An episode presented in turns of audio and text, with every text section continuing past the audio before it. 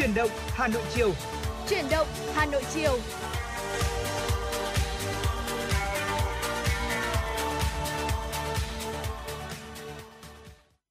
Thu Minh và Trọng Khương xin được gửi lời chào tới quý vị thính giả. Chúng ta đang đến với chương trình Chuyển động Hà Nội chiều trên kênh tin tức Hà Nội 96 MHz. Chương trình cũng đang được phát trực tuyến trên website hanoionline.vn và người đồng hành cùng với Thu Minh trong buổi chiều ngày hôm nay là MC Trọng Khương. Thật là vui vì trong buổi chiều ngày hôm nay Trọng Khương tiếp tục được đồng hành với quý vị trong 120 phút của chương trình. Để chúng tôi có cơ hội được ờ, chia sẻ bàn luận với quý vị nhiều vấn đề trong ờ, cuộc sống Ờ, bên cạnh đó thì chúng tôi cũng sẽ cập nhật đến cho quý vị những thông tin thời sự đáng chú ý và đương nhiên rồi ở trong uh, chuyển động Hà Nội chiều thì sẽ có những phóng sự mà phóng viên của chương trình thực hiện, chúng tôi cũng sẽ gửi đến cho quý vị. Hãy cố định tần số 96 MHz và đồng hành cùng với cùng với chúng tôi. Chương trình cũng được phát trực tuyến trên trang web hanoionline.vn và số điện thoại 024 3773 6688 vẫn luôn sẵn sàng chờ đón những cuộc gọi chia sẻ đến từ quý vị. Dạ vâng ạ. À, có thể nói rằng là đầu giờ chiều ngày hôm nay thì ờ, thủ đô Hà Nội của chúng ta đã đón những cơn mưa khá là lớn. À, và theo dự báo thời tiết thì từ giờ đến buổi tối thì thời tiết cũng có thể sẽ có mưa rào và rông rải rác nữa à, tuy nhiên thì ờ, nếu như mà trong những cái ngày bình thường vào những cái buổi chiều như thế này thì nó cũng là một cái khoảng thời gian à, rất là tốt để chúng ta có thể thực hiện các cái hoạt động bổ ích ví dụ như là các hoạt động thể dục thể thao đúng không ạ? Và đặc biệt thì ờ, trong ngày nay thì ngày càng có nhiều các bạn trẻ thích chạy bộ hơn và cái trào lưu chạy bộ được nhiều bạn trẻ ngày càng hưởng ứng nhiệt tình hơn. Khi mà nhắc tới tập thể dục chạy bộ hay là đi bộ thì người ta thường nghĩ tới khoảng thời gian là vào buổi sáng đúng không ạ? Thế nhưng mà vào à, chiều tối thì cũng có rất là nhiều người uh, dành thời gian để có thể uh, tập luyện các cái bộ môn thể thao này. Uh, ví dụ như là khi mà buổi sáng các bạn trẻ có thể là quá khó để có thể dậy thì mình hoàn toàn có thể tận dụng những cái buổi uh, chạy bộ vào tầm chiều tối như thế này. Và không chỉ là chiều tối mà thậm chí là cả sáng sớm cũng không khó để thấy hình ảnh những người trẻ à, xuất hiện ở các công viên, khu dân cư để chạy bộ. Tại đây thì đa phần nhiều người trẻ chạy bộ để rèn luyện sức khỏe, giảm căng thẳng sau giờ làm việc. Còn trên không gian mạng thì cũng không khó để có thể tìm thấy rất là nhiều những hội nhóm về chạy bộ. Ờ, đã chạy bộ được hơn 3 năm, bạn Trần Hồ Nguyên Thảo 29 tuổi cho biết là đang là nhân viên văn phòng, thế nhưng mà thường xuyên bị căng thẳng vì mất ngủ, cơ thể mệt mỏi và ăn không ngon, cho nên là Thảo chọn chạy bộ để có thể giải tỏa căng thẳng, bởi đây là một môn thể thao ít tốn kém và dễ thực hiện. Thời gian chạy bộ ban đầu thì Thảo cảm thấy đầu óc rất là thoải mái, những vấn đề tiêu cực trong ngày không còn và ăn uống thì cũng được ngon hơn. Chưa kể càng chạy Thảo càng thấy thích. Mỗi ngày Thảo đều đến các khu vực công cộng, sân vận động để tập luyện và việc chạy bộ với Thảo giờ đây đã vượt xa khỏi chạy phong trào cải thiện sức khỏe thông thường. Minh chứng là Thảo đã nâng cấp bản thân bằng cách là tham gia rất là nhiều các cái cuộc thi chạy mỗi năm, từ chạy cự ly ngắn, bền đến chạy địa hình, Thảo đều tham gia. Vì vậy mà Thảo mới nhận thấy là cộng đồng những người thích chạy bộ hiện nay thì rất là đông đảo. Uh, Thảo có chia sẻ là nhờ chạy bộ mà bạn rèn luyện được tính kỷ luật, ý chí, sự năng động, tự tin, quen được thêm nhiều bạn mới, truyền năng lượng tích cực và học hỏi được nhiều thứ, chứng tỏ được bản thân. Mới tham gia chạy bộ nhưng mà Lê Thị Kim Yến 30 tuổi, cũng đã dần yêu thích môn thể thao này. Yến cho biết là trước kia Yến rất là ít khi mà chơi thể thao, nhưng mà không hiểu sao thời gian gần đây, công ty phát động phong trào chạy bộ làm cho toàn bộ nhân viên công ty và cả bản thân bạn Yến cũng rất là thích. Để minh chứng thì Yến cho biết ở công ty có hẳn câu lạc bộ về chạy bộ với gần 1.000 thành viên. Riêng đội nhóm của Yến là có 11 người. Để hoạt động đều đặn, nhóm của Yến lên lịch chạy cụ thể 3 ngày trong tuần ở công viên Tao Đàn, quận 1, thành phố Hồ Chí Minh. Nếu thành viên nào bận sẽ tự chạy ở nơi gần nhà, đồng thời báo cáo đầy đủ với nhóm. Sau khi mà chạy bộ thì Yến nhận thấy cơ thể khỏe hẳn, tinh thần sảng khoái và năng động hơn. Từ một người lười vận động thì Yến đến nay đã chạy được đến 5 hoặc là thậm chí là lên đến 8 km cho mỗi ngày. Chưa kể là cô còn nhiệt tình tham gia các cuộc thi chạy bộ trên khắp cả nước. Yến cũng nói chạy bộ là môn thể thao ít tốn kém nhất, trung bình mỗi tháng chỉ chi không dưới 1 triệu đồng gồm mua sắm phụ kiện và nước uống. Dạ vâng ạ, đúng là như vậy. À, và có thể nói rằng là chúng ta có thể lựa chọn hai cái thời điểm tốt nhất ở trong ngày để chạy bộ hay ờ, thậm chí nhẹ nhàng hơn là đi bộ đó chính là sáng sớm cũng như là buổi chiều sáng sớm thì sau khi mà chúng ta hoàn thành xong cái việc chạy bộ chúng ta dậy được sớm để có thể chạy bộ thì uh, nó sẽ giúp cho chúng ta có được một cái buổi sáng uh, lành mạnh hơn này cũng như là chúng ta có được một cái thành tựu vào buổi sáng khi mà chúng ta có thể dậy được sớm và tham gia các cái hoạt động tốt như vậy. Ngoài ra thì nếu như mà quý vị thính giả nào hay là các bạn trẻ nào mà lựa chọn chạy vào buổi chiều sau khi đi làm về thì như hai bạn trẻ trong uh, uh, vừa rồi mà chúng tôi chia sẻ thì bao nhiêu những cái stress hay là mệt mỏi thì cũng có thể được xua tan hết. Uh, nói về lợi ích của việc chạy bộ thì tuyển thủ quốc gia ba môn phối hợp bơi, đạp xe và chạy Nguyễn Thị Trà My cho biết là Chạy bộ thì ngoài tăng cường thể lực, thể trạng còn tạo cho bản thân một thói quen lành mạnh, tránh xa những thú vui tiêu cực trong cuộc sống hàng ngày. Chạy bộ thì còn có thể kết nối với cộng đồng, tăng cường giao lưu học hỏi từ nhiều nhóm bạn khác nhau. Theo Nguyễn Thị Trà My, những ngày đầu tham gia chạy bộ thì bạn trẻ sẽ cảm thấy mệt mỏi khó chịu, nhức mỏi các cơ, Tuy nhiên, nếu chịu khó thì thời gian sau sẽ thành thói quen và có khi thì lại thích chạy mỗi ngày. À, với những người mới tập chạy bộ thì bạn My khuyên là nên tìm đến câu lạc bộ đội nhóm huấn luyện viên, tham khảo trên YouTube, nghiên cứu kỹ những bước chạy đầu tiên. My có chia sẻ là chạy bộ là một môn thể thao cực kỳ dễ nhưng có thể dẫn đến chấn thương cho nên người mới tập chạy chúng ta nên chú ý hơn. Và My cũng chia sẻ để chạy bộ đúng cách thì bạn trẻ cần phải nắm rõ các kỹ thuật khởi động, cách chạy cũng như là nhịp thở. Đầu tiên cần khởi động thật kỹ các khớp, nhóm cơ từ thân trên xuống thân dưới, ví dụ như là khởi động khớp cổ, cánh tay, vai, hông, gối, bàn chân, đặc biệt là lưu ý khởi động nhiều ở phần thân dưới.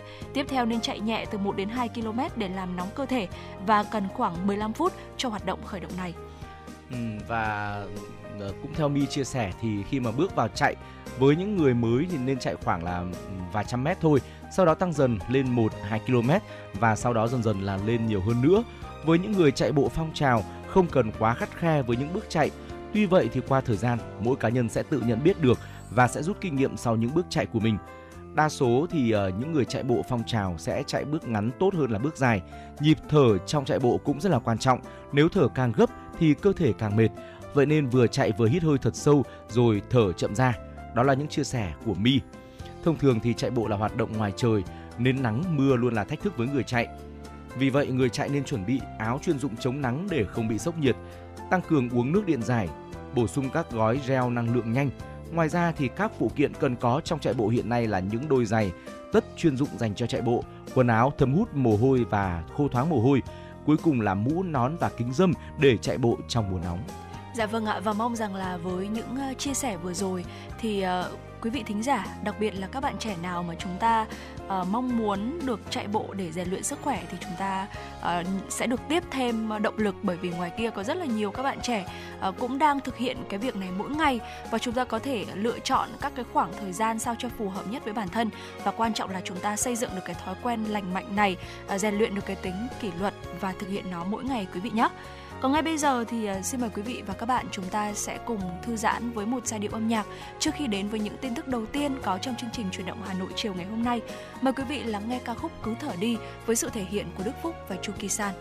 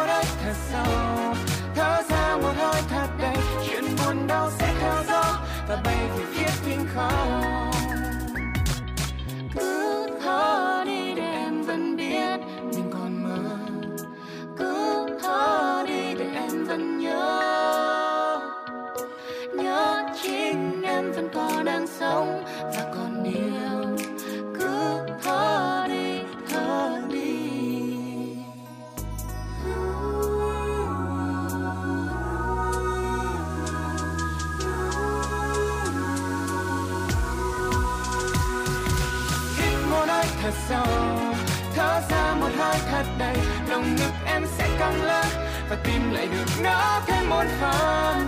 Chỉ cần em hít một hơi thật sâu thở ra một hơi thật đầy chuyện buồn đau sẽ theo gió và bay về phía thinh không. Chuyện buồn đau sẽ theo gió bay về phía thinh không.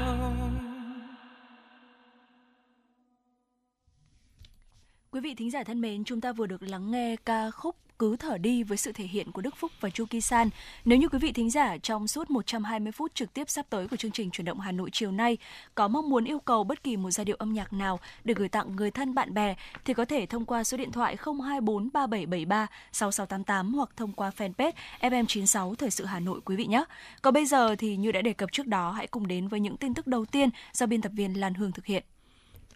Tuyển chọn 80 người sang Nhật Bản làm thực tập sinh hộ lý từ nay đến hết ngày 31 tháng 12 năm 2023. Người lao động được tuyển chọn sẽ thực tập trong vòng 3 năm tại các cơ sở chăm sóc thuộc Hiệp hội Chăm sóc Y tế Osaka, Nhật Bản. Điều kiện đối với ứng viên tham gia tuyển chọn bao gồm tuổi từ 20 đến dưới 35 là sinh viên đã hoàn thành chương trình học từ 1 năm trở lên hoặc đã tốt nghiệp chuyên ngành điều dưỡng của các trường trung cấp, cao đẳng hoặc trường đại học đủ điều kiện sức khỏe, chưa từng tham gia các chương trình đào tạo thực tập sinh kỹ năng của Nhật Bản. Tại Việt Nam, ứng viên sẽ được Hiệp hội Chăm sóc Y tế Osaka hỗ trợ toàn bộ chi phí khóa đào tạo tiếng Nhật, lệ phí để thi đạt trình độ N4, chi phí khám sức khỏe, lệ phí xin cấp visa và tiền vé máy bay khi xuất cảnh. Từ tháng 9 đến tháng 12 năm 2023, cuộc thi trực tuyến Tuổi trẻ học tập và làm theo tư tưởng đạo đức phong cách Hồ Chí Minh năm 2023 sẽ diễn ra. Nội dung cuộc thi tập trung vào những lời dạy của Chủ tịch Hồ Chí Minh đối với thế hệ trẻ, nội dung cơ bản trong di trúc của Chủ tịch Hồ Chí Minh, tác phẩm dân vận và tác phẩm nâng cao đạo đức cách mạng, quét sạch chủ nghĩa cá nhân, đồng thời là những bài học về tư tưởng đạo đức phong cách Hồ Chí Minh, tư tưởng Hồ Chí Minh về bảo vệ chủ quyền biển đảo Việt Nam, những thành tựu kết quả đạt được trong sự nghiệp xây dựng bảo vệ Tổ quốc, phát triển đất nước dưới sự lãnh đạo của Đảng, nhất là trong 37 năm đổi mới 1986-2023, những chủ trương lớn trong văn kiện Đại hội Đảng toàn quốc lần thứ 13. Cuộc thi được triển khai sâu rộng đến toàn thể học sinh sinh viên, giáo viên, giảng viên, cán bộ quản lý giáo dục trẻ, đoàn viên thanh niên ở trong nước và du học sinh Việt Nam ở nước ngoài. Chuyển sang một thông tin đáng chú ý, các khâu trong công tác tuyển sinh các trình độ của giáo dục đại học và cao đẳng ngành giáo dục mầm non sẽ được Bộ Giáo dục và Đào tạo tiến hành thanh tra. Các khâu bao gồm xây dựng, ban hành văn bản quy định về công tác tuyển sinh, xác định chỉ tiêu tuyển sinh, công bố công khai đề án tuyển sinh, tổ chức thi tuyển sinh, công tác xét tuyển, việc nhập học và kiểm tra hồ sơ thí sinh trúng tuyển. Quá trình thanh tra kiểm tra nhằm bảo đảm công tác tuyển sinh được thực hiện nghiêm túc, không để xảy ra tiêu cực vi phạm. Bộ Giáo dục và Đào tạo lưu ý việc thanh tra phải tuân thủ quy định của pháp luật, bảo đảm nghiêm túc, trung thực khách quan, công khai dân chủ và kịp thời. Các đoàn thanh kiểm tra có trọng tâm trọng điểm, không làm thay nhiệm vụ của hội đồng tuyển sinh, không làm cản trở hoạt động bình thường của tổ chức cá nhân tham gia công tác tuyển sinh. Mức hỗ trợ đối với giáo viên tiểu học là 108 triệu đồng và giáo viên mầm non là 162 triệu đồng đối với giáo viên được tuyển dụng vào viên chức từ ngày 1 tháng 8 và có cam kết giảng dạy 10 năm ở Hưng Yên. Việc hỗ trợ này được thực hiện hỗ trợ một lần bằng tiền và không dùng để tính đóng, hưởng bảo hiểm xã hội, các phụ cấp khác. Giáo viên hai bậc học này chuyển công tác từ tỉnh ngoài đến Hưng Yên hoặc chuyển chức danh nghề nghiệp sang chức danh nghề nghiệp giáo viên hoặc tuyển dụng viên chức trước khi nghị quyết có hiệu lực sẽ không thuộc đối tượng áp dụng hỗ trợ. Liên quan đến thông tin một phụ huynh lớp 1 trường tiểu học Hữu Hòa, huyện Thanh Trì phản ánh việc giáo viên chủ nhiệm lớp yêu cầu cha mẹ học sinh đóng góp kinh phí lắp điều hòa và máy chiếu. Chiều nay, tổ công tác phòng giáo dục và đào tạo huyện Thanh Trì có buổi làm việc với đại diện cha mẹ học sinh của cả 7 lớp 1 năm học 2023-2024 ở trường tiểu học Hữu Hòa để nắm bắt thông tin và xác minh sự việc. Trước mắt, theo báo cáo của trường tiểu học Hữu Hòa, cán bộ giáo viên của trường đều khẳng định không có sự việc yêu cầu cha mẹ học sinh lớp 1 phải đóng góp kinh phí lắp điều hòa và máy chiếu để phục vụ việc dạy và học tại trường. Ông Phạm Văn Ngát, trưởng phòng giáo dục và đào tạo huyện Thanh Trì cho biết, để giải quyết dứt điểm sự việc và bảo đảm minh bạch nghiêm túc, tổ công tác của phòng giáo dục và đào tạo huyện Thanh Trì đã và đang tiếp tục làm việc với các thành phần có liên quan và sẽ công khai thông tin. Trong trường hợp phát hiện sai phạm, phòng sẽ xử lý nghiêm khắc, khách quan, đúng quy định, tuyệt đối không bao che cho sai phạm. Dạ vâng thưa quý vị, vừa rồi là những tin tức đầu tiên có trong chương trình truyền động Hà Nội chiều nay. Chúng tôi sẽ còn liên tục cập nhật những tin tức tiếp theo để gửi tới cho quý vị trong suốt thời gian lên sóng của chương trình truyền động Hà Nội chiều. Còn ngay bây giờ thì trước khi chúng ta cùng đến với tiểu mục tiếp theo của chương trình, tiểu mục Hà Nội của tôi với món bánh đúc nộm Hà Nội, một món ăn thanh mát của người Hà Thành, thì xin mời quý vị thính giả chúng ta sẽ cùng đến với một yêu cầu âm nhạc. Uh, ca khúc Người ta nói với sự thể hiện của ca sĩ Cai Đinh. Ca khúc này thì được ờ, yêu cầu thông qua fanpage FM96 Thời sự Hà Nội của thính giả có nick Facebook là Bích Ngọc. À, ngay sau đây thì xin mời bạn Bích Ngọc cũng như là quý vị thính giả của chương trình truyền động Hà Nội chiều nay. Chúng ta sẽ cùng lắng nghe ca khúc này. Người ta thường nói, ngày vui thì ngắn thôi ngày thức giấc bên cạnh một người, ngày nguyện ước ôm trọn vòng tay người ta thường nói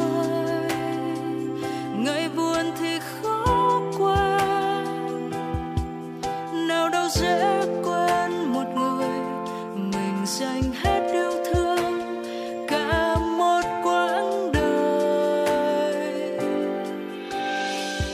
Người ta thường nói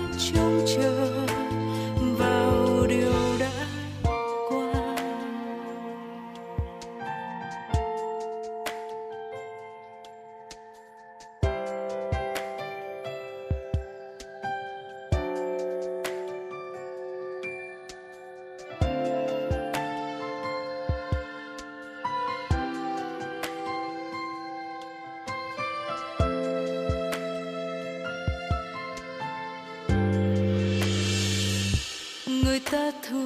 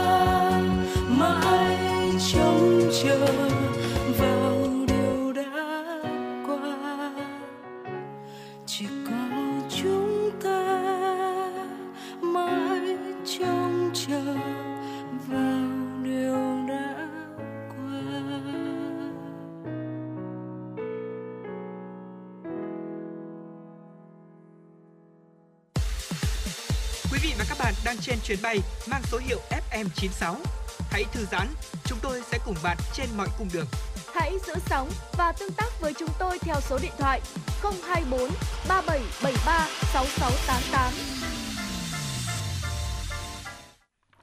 Quay trở lại với chuyển động Hà Nội chiều nay, cùng đến với tiểu mục Hà Nội của tôi. Và như đã giới thiệu trước đó thì ngay sau đây, ờ, Thu Minh và Trọng Khương chúng tôi sẽ giới thiệu với quý vị ờ, một món ăn rất thanh mát của người Hà Thành, đó chính là bánh đúc nộm. Ờ, thưa quý vị, ẩm thực Hà Nội là một trong những nét độc đáo hấp dẫn du khách và nhắc tới các món ngon của thủ đô thì chắc chắn là không thể không bỏ qua bánh đúc nộm đúng không ạ? Ở trên tay cầm bát bánh đúc nộm Hà Nội được chế biến khéo léo, hút miếng nước ngọt thanh, cái nóng nực của trời hạ như được xua tan. Khi mà nhắc tới bánh đúc Hà Nội thì ờ, người ta sẽ nghĩ ngay tới bánh đúc nóng hổi, thơm lừng vào mỗi ngày đông. Nhưng mà ngày nay thì bánh đúc hiện hữu với nhiều kiểu biến tấu mới mẻ, độc đáo và rất được lòng thực khách. Từ bánh đúc lạc, bánh đúc ăn kèm với riêu cua tới nộm bánh đúc, món nào cũng hút hồn các tín đồ ăn chơi. Mỗi khi ờ, mùa đông đi qua, mùa hạ đến cũng là lúc mà người ta tìm đến các quán bánh đúc nộm để giải nhiệt.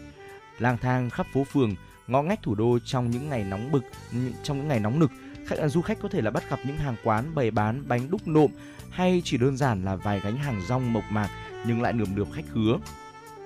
Thành phần chính của nộm bánh đúc là bột gạo được nấu cho đến khi khoánh lại, sền sệt và có màu trắng đục. Phần bánh rất là quan trọng, quyết định không nhỏ đến độ ngon của món ăn dân dã này nên yêu cầu người đầu bếp phải lựa chọn nguyên liệu khéo léo và chú ý thời gian khi làm bánh. Trong thời gian nấu thì người làm bánh phải khuấy nhẹ, pha thêm nước vôi trong để bánh không bị nát. Thông thường thì bánh đúc sẽ được nấu chín từ tối hôm trước để nguội mà vẫn giữ được độ mềm mịn của bánh. Cái hồn của bánh đúc nộm Hà Nội đặc biệt nhất vẫn là ở nước dùng, chan đều ngập bánh mỗi khi có khách gọi món.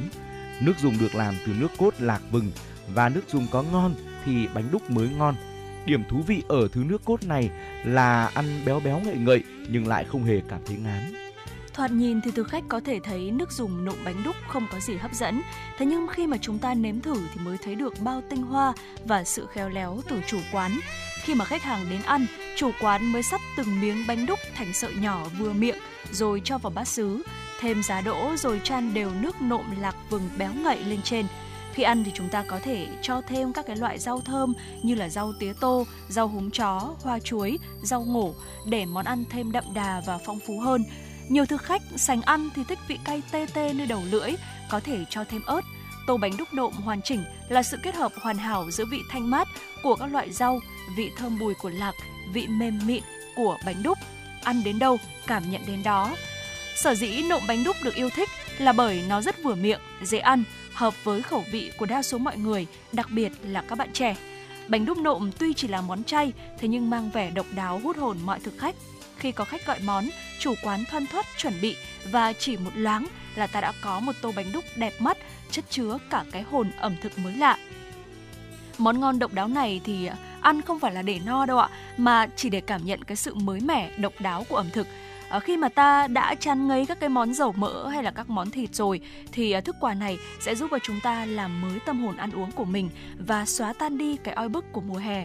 Bánh đúc nộm thì thường được người dân Hà Thành ăn vào lúc xế chiều để có thể lót dạ nhẹ nhàng trước bữa chính và là món ăn để bạn bè rủ nhau la cả phố xá trong ờ, một chiều mát du lịch Hà Nội. Ờ, nếu như mà quý vị thính giả nào mà chúng ta ờ, đang muốn tìm một bữa ăn vào buổi chiều, một món ăn vào buổi chiều hay là lần đầu mới ghé thăm Hà Nội thì hãy thử ghé qua các quán nộm bánh đúc và cùng thưởng thức nó nhé.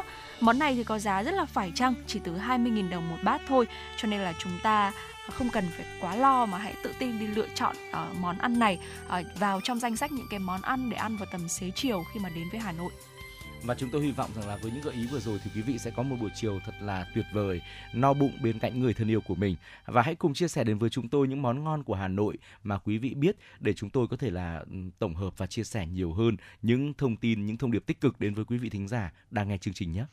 Còn ngay bây giờ thì cùng quay trở lại với không gian âm nhạc, cùng đến với ca khúc Chiều ngồi êm du với sự thể hiện của ca sĩ ờ, Minh Min. Và ngay sau ca khúc này thì Thu Minh và Trọng Khương sẽ quay trở lại để đem tới cho quý vị thính giả những tin tức đáng quan tâm. chiều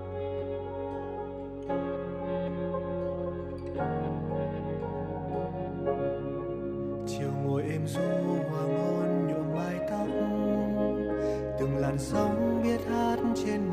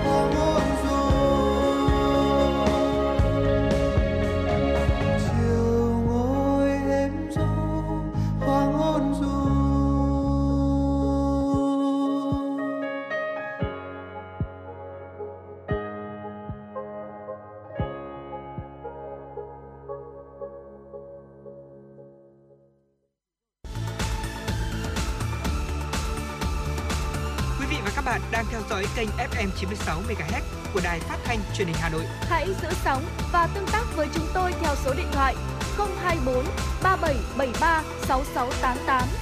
FM 96 đồng hành trên mọi nẻo đường. đường.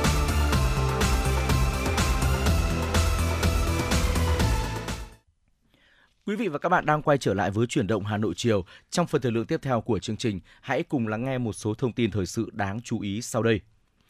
Sáng nay, Viện Nghiên cứu Phát triển Kinh tế Xã hội thành phố Hà Nội cùng các đơn vị tư vấn tổ chức hội thảo lấy ý kiến về phương án phát triển và tổ chức không gian phát triển kinh tế xã hội tại các quận huyện Thanh Trì, Hoàng Mai, Long Biên và Gia Lâm nhằm tích hợp vào quy hoạch thủ đô Hà Nội thời kỳ 2021-2030, tầm nhìn đến năm 2050 đại diện liên danh tư vấn đề xuất tại khu vực Gia Lâm Long Biên nghiên cứu hình thành các khu thương mại, dịch vụ, du lịch, vui chơi quy mô lớn. Khu vực Hoàng Mai Thanh Trì phát triển các công trình thương mại dịch vụ có kiến trúc hiện đại. Trung tâm hội trợ triển lãm thương mại cấp quốc gia, trung tâm tài chính ngân hàng, thương mại dịch vụ quốc tế và có quy hoạch không gian dịch vụ, du lịch hai bên sông Hồng. Nhà máy bia Hà Nội thuốc lá Thăng Long phải di rời trong 5 năm tới, cùng với 7 cơ sở sản xuất kinh doanh khác. Khu đất hơn 5,2 hecta của nhà máy bia Hà Nội được duyệt quy hoạch chức năng đất hỗn hợp công cộng, trường trung học phổ thông, cây xanh, nhà ở, bãi đỗ xe. Theo quy hoạch phân khu đô thị H12 của Ủy ban nhân dân thành phố Hà Nội duyệt tháng 3 năm 2021 với khu đất 6,4 ha của công ty thuốc lá Thăng Long Hà Nội quy hoạch các chức năng gồm đất công cộng, hỗn hợp, thương mại dịch vụ ở, công cộng đơn vị ở, nhà trẻ, trường tiểu học, cây xanh. Khu đất này đã nằm trong danh giới quy hoạch chi tiết khu chức năng đô thị tại số 233, 233B, 235 Nguyễn Trãi tỷ lệ 1 trên 500 được thành phố duyệt vào tháng 7 năm 2015. Sáng nay tại Hà Nội, Bộ Y tế tổ chức hội thảo sơ kết 3 năm thi hành quy định về quản lý quảng cáo khuyến mại tại chợ rượu bia của luật phòng chống tác hại của rượu bia. Hội thảo được tổ chức nhằm đánh giá về tình hình triển khai thực hiện các quy định về quảng cáo, từ đó ghi nhận các kết quả đã đạt được, xác định các tồn tại hạn chế, đề xuất kiến nghị các giải pháp để thực hiện tốt hơn các quy định của luật phòng chống tác hại của rượu bia nói chung, các quy định về quản lý quảng cáo, khuyến mại, tài trợ rượu bia nói riêng. 9.000 chỗ đi tàu giảm giá 30% sau hè của công ty cổ phần vận tải đường sắt Sài Gòn cho hành khách đi trên các đoàn tàu do công ty quản lý từ ngày 21 tháng 8 đến ngày 30 tháng 9 năm 2023, trừ dịp lễ mùng 2 tháng 9. Các đoàn tàu áp dụng giảm giá bao gồm tàu SE3 và 4, tàu SE7 và 8 có cự ly vận chuyển từ 400 km trở lên, ngày đi tàu từ thứ hai đến thứ năm từ 500 km trở lên, thứ sáu, thứ bảy, chủ nhật. Chính sách này cũng áp dụng với đôi tàu SE21 và 222 có cự ly vận chuyển từ 400 km trở lên, tàu SNT1 và 2 có cự ly vận chuyển từ 250 km trở lên, tàu SPT1 và 2 có cự ly vận chuyển từ 150 km trở lên. Thời gian bán vé của chương trình giảm giá từ 8 giờ ngày 15 tháng 8 đến hết ngày 27 tháng 9 năm 2023, áp dụng cho hành khách mua vé trước 3 ngày tàu chạy trở lên với số toa và số chỗ cụ thể, áp dụng cho tất cả các loại chỗ ở trên tàu. Xin được chuyển sang những thông tin dự báo thời tiết đáng chú ý. Thưa quý vị và các bạn, dự báo thời tiết ngày và đêm ngày mùng 10 tháng 8 năm 2023. Khu vực thủ đô Hà Nội của chúng ta có mây, ngày nắng, có nơi nắng nóng. Chiều tối và đêm có mưa rào và rông rải rác, gió nhẹ. Cục bộ có mưa vừa mưa to. Trong mưa rông có khả năng xảy ra lốc xét và gió giật mạnh. Nhiệt độ thấp nhất từ 26 đến 28 độ, nhiệt độ cao nhất từ 33 đến 35 độ. Khu vực phía Tây Bắc Bộ có mây, ngày nắng, có nơi nắng nóng. Chiều tối và đêm có mưa rào và rông rải rác.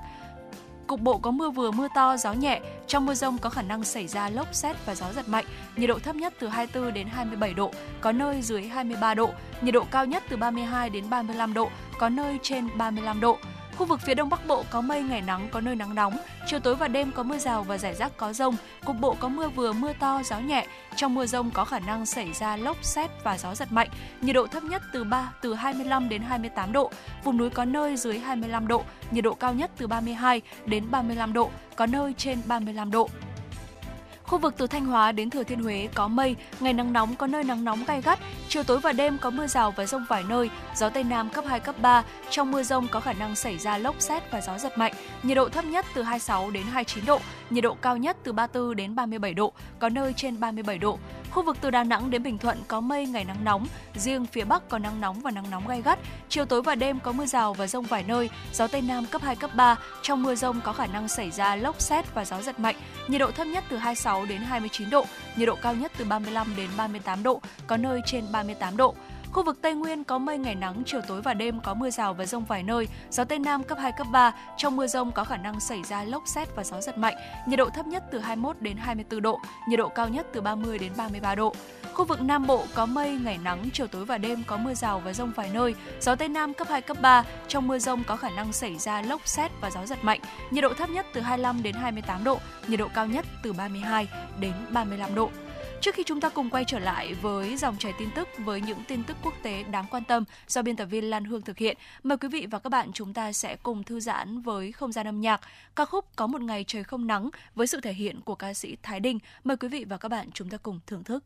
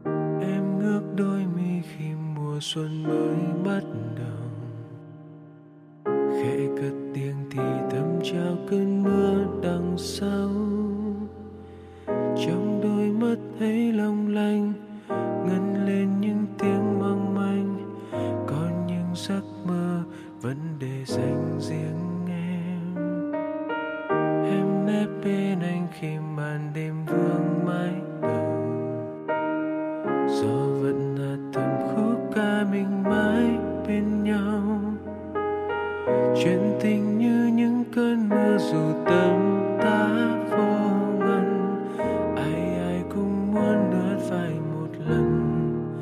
Tại sao anh cứ đứng miên man miên man trong cơn mưa chiều? Tại sao em cứ thế trôi ngang trôi ngang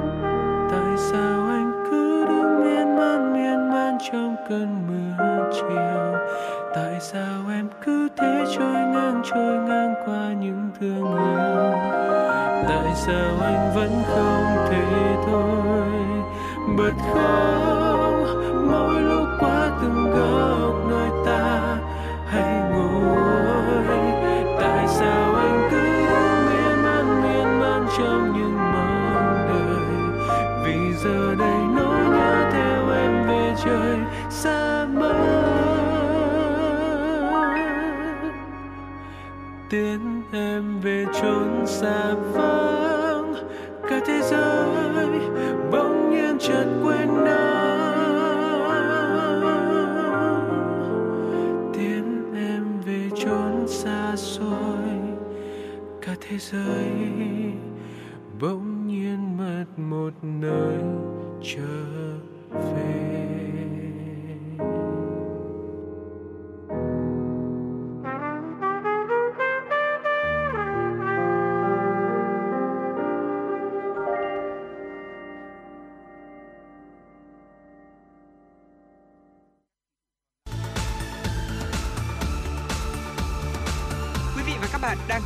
Kênh FM 96 MHz của đài phát thanh truyền hình Hà Nội. Hãy giữ sóng và tương tác với chúng tôi theo số điện thoại 024 3773 6688. FM 96 đồng hành trên mọi nẻo đường.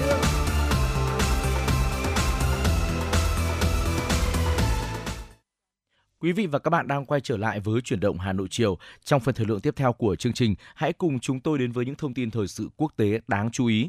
Ít nhất 6 người thiệt mạng, một thị trấn du lịch bị tàn phá trong vụ cháy rừng dữ dội tại quần đảo Hawaii của Mỹ. Đảo Maui thuộc quần đảo Hawaii, nước Mỹ, chịu tàn phá nặng nề. Phía tây của đảo, nơi có thị trấn du lịch Lahaina bị cô lập gần như hoàn toàn. Chỉ còn một đường cao tốc còn hoạt động. Giới chức đã phát đi khuyến cáo người dân không đến thị trấn này. Người dân sơ tán ở nhiều nơi phải qua đường biển mới kịp thoát khỏi lửa và khói. Lực lượng bảo vệ bờ biển Mỹ đã giải cứu được 12 người dưới biển. Thảm họa ở Hawaii là một trong nhiều các thảm họa khác trên thế giới mùa hè này. Cháy rừng do nhiệt độ kỷ lục ở châu Âu đã khiến hàng chục nghìn người phải sơ tán. Hàng nghìn người phải sơ tán nhà cửa và cơ sở kinh doanh bị nhấn chìm, bị nước lũ cuốn trôi hoặc bị vùi lấp do sạt lở đất. Các tuyến đường chính bị đất đá lở chặn lại, dịch vụ đường sắt tạm ngừng hoạt động trên nhiều khu vực rộng lớn ở miền Nam Na Uy. Nước lũ cô lập nhiều khu vực và lực lượng cứu hộ phải dùng máy bay trực thăng để sơ tán người dân. Nước lũ cũng đã khiến một con đập bị vỡ, gây nguy cơ ngập úng điện diện rộng. Trong khi đó, đập thủy điện Brake Ray trên sông Gloma, tuyến đường thủy lớn nhất của Na Uy, đã không thể mở cửa đập sau khi phòng điều khiển bị ngập. Nga tiếp tục là nhà xuất khẩu dầu thô hàng đầu sang Ấn Độ vào tháng 7 vừa qua, nhiều hơn Iraq và Ả Rập Xê Út. Tờ báo Morning Express đưa tin Ấn Độ đã nhập khẩu trung bình 1,9 triệu thùng dầu mỗi ngày từ Nga vào tháng trước, trong khi số lượng dầu nhập khẩu từ Ả Rập Xê Út đạt tổng cộng 484.000 thùng một ngày. Nga liên tục là nhà cung cấp dầu hàng đầu cho Ấn Độ trong 18 tháng qua.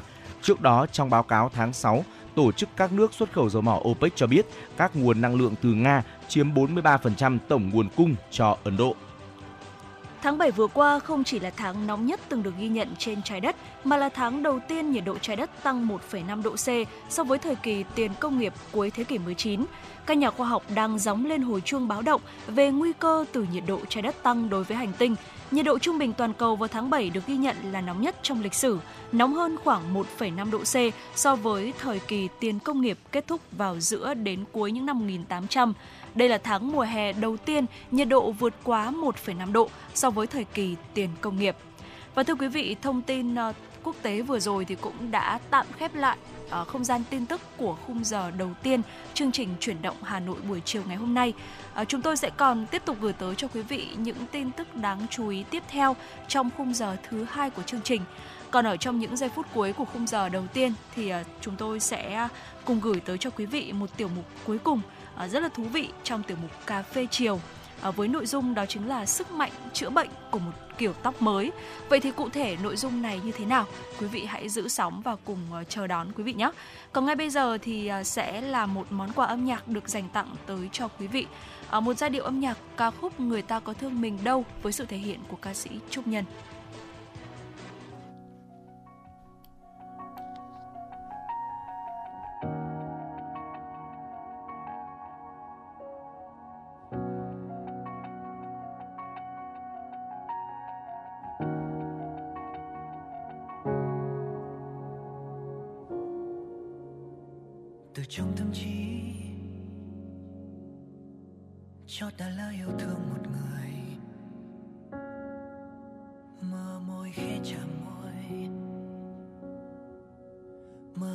Khẽ chạm tay siết chặt tay mà người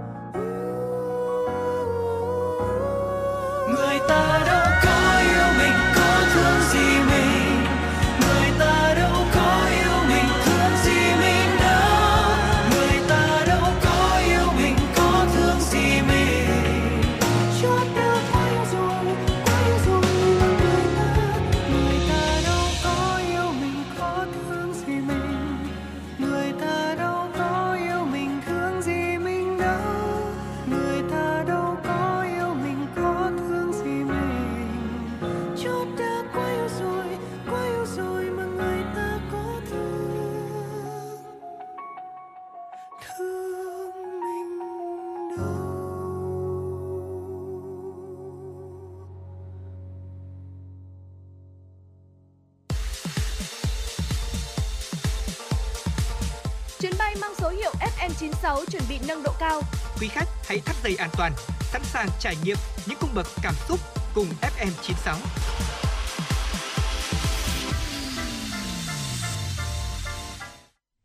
Thưa quý vị, như đã đề cập tới trước đó thì tiếp theo xin mời quý vị thính giả chúng ta sẽ cùng đến với ờ, tiểu mục cà phê chiều và trong tiểu mục cà phê chiều nay thì ờ, chúng ta sẽ cùng nói tới sức mạnh chữa bệnh của một kiểu tóc mới Ờ, chắc hẳn là quý vị thính giả chúng ta sẽ cảm thấy rất là tò mò đúng không ạ? Ờ, Ca sĩ diễn viên Selena Gomez ờ, đã ghi dấu ấn với mái tóc hậu chia tay ca sĩ The Weeknd bằng một mái tóc bóp vàng rất là nổi bật. À, thế nhưng mà một kiểu tóc mới thì có thực sự uh, chữa lành một trái tim tan vỡ hay không? Khi mà chúng ta thấy rằng là có rất là nhiều người sau khi mà chia tay thì uh, cái việc đầu tiên hay là cái việc mà họ thường làm đó chính là đi vào các cái tiệm tóc và có cho mình một cái tiệm tóc mới. Uh, thế thì đây thực sự nó chỉ là một cái cách thức truyền miệng nhau hay là thực sự có một cái sức mạnh nào đó uh, mang tính chữa lành uh, sau một cái kiểu tóc mới như thế này? Thì à, ngay sau đây hãy cùng khám phá quý vị nhé. Thưa quý vị, chia tay thì có thể khó khăn nhưng mà chúng cũng có thể là thời gian để phát triển và thay đổi của một người. Chúng ta thấy điều đó với những người nổi tiếng trong phim và trong chương trình truyền hình. Đối với nhiều người thì sự thay đổi này thể hiện ở sự biến đổi về thể chất và mái tóc thường là tâm điểm. Thực hiện một sửa đổi táo bạo cho diện mạo của chúng ta có vẻ quyết liệt nhưng công bằng mà nói đó là một phản ứng tốt hơn là chạy trốn hoặc làm hỏng xe của người yêu cũ. Mặc dù là bước ra ngoài với một diện mạo mới sau khi chia tay không phải là điều bất thường, nhưng tại sao mọi người lại cảm thấy là cần phải thay đổi diện mạo của mình một cách đột ngột như vậy? Một nghiên cứu vào năm 2013 cho thấy những người trải qua những thay đổi mạnh mẽ trong cuộc sống, chẳng hạn như kết thúc một mối quan hệ nghiêm túc, có khả năng thay đổi ngoại hình đột ngột.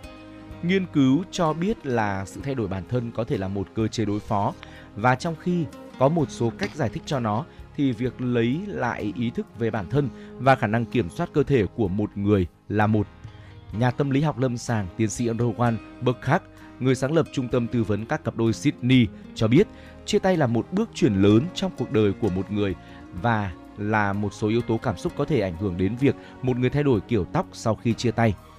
Vị tiến sĩ cũng nói là hầu hết mọi người cần phải lật sang trang mới sau khi ờ, chia tay và vì vậy thử một vài sự thay đổi chẳng hạn như một kiểu tóc mới nói chung sẽ là một ý tưởng hay.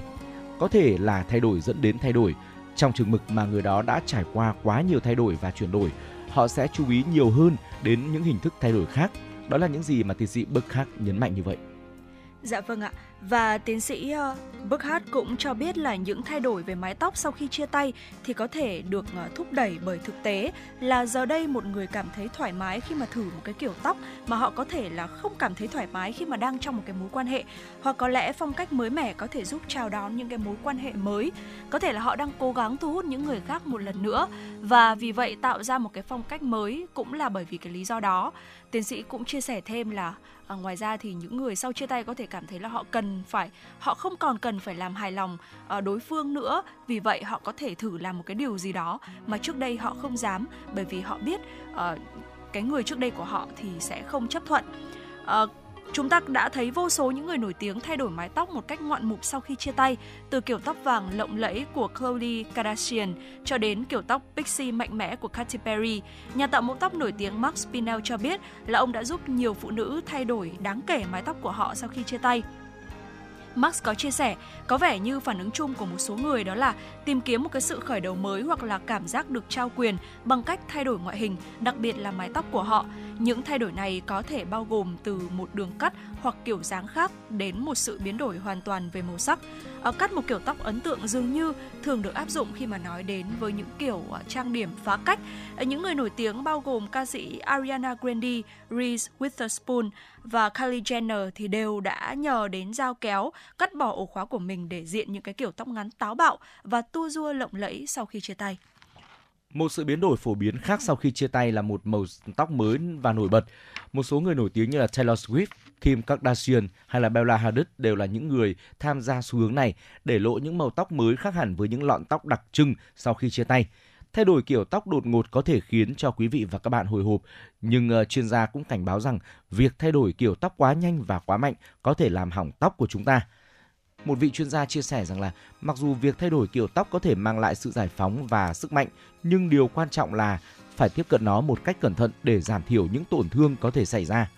Các nghiên cứu đã phát hiện ra rằng tẩy trắng tóc và đặc biệt là các phương pháp điều trị rũi tóc bằng hóa chất có thể làm thay đổi vĩnh viễn tóc, khiến tóc khó lấy lại vẻ đẹp tự nhiên vị chuyên gia ừ, chia sẻ những thay đổi đột ngột và mạnh mẽ, chẳng hạn như là tẩy trắng quá mức hoặc xử lý hóa chất thường xuyên có thể dẫn đến gãy tóc, khô và mất độ bóng. Nếu như mà quý vị đang muốn thực hiện một sự thay đổi mạnh mẽ cho mái tóc của mình, hãy trò chuyện với nhà tạo mẫu để có thể là có được một cách ừ, một mái tóc đẹp nhất ừ, để chúng ta có thể là quên đi những chuyện buồn sau khi chia tay. Dạ vâng ạ. Và nội dung vừa rồi thì cũng đã dần khép lại khung giờ đầu tiên của chương trình chuyển động Hà Nội buổi chiều ngày hôm nay. À, trước khi chúng ta cùng đến với khung giờ thứ hai, xin mời quý vị thính giả, chúng ta sẽ cùng thư giãn với một giai điệu âm nhạc ca khúc trên chuyến xe với sự thể hiện của Phạm Nguyên Ngọc, rapper Huỳnh Công Hiếu và BMG. vội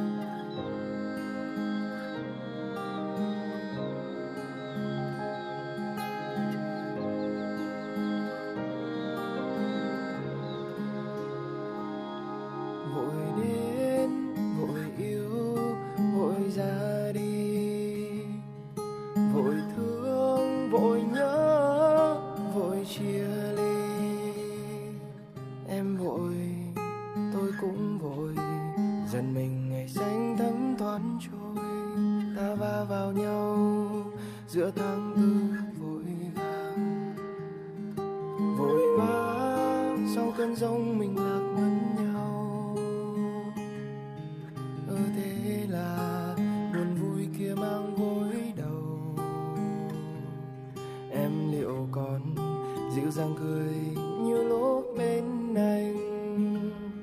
Anh thì không không còn em mùa hạ trông giống.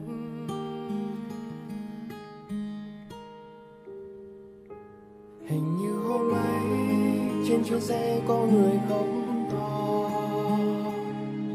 Những vỡ hòa hòa vào cơn mưa rơi rớt trên đường về.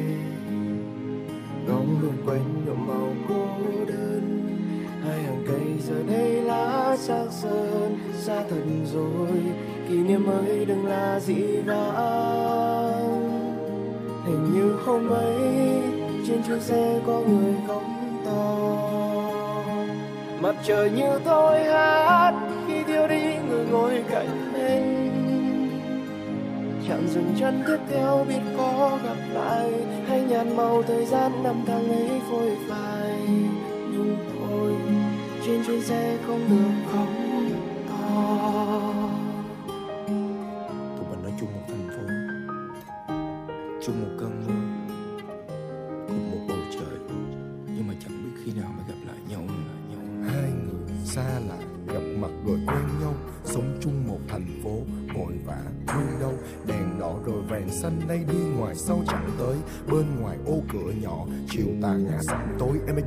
sự mạnh mẽ để nước mắt không rơi xuống sàn Pâu một bài hát nhưng chẳng thể ngưng được thời gian.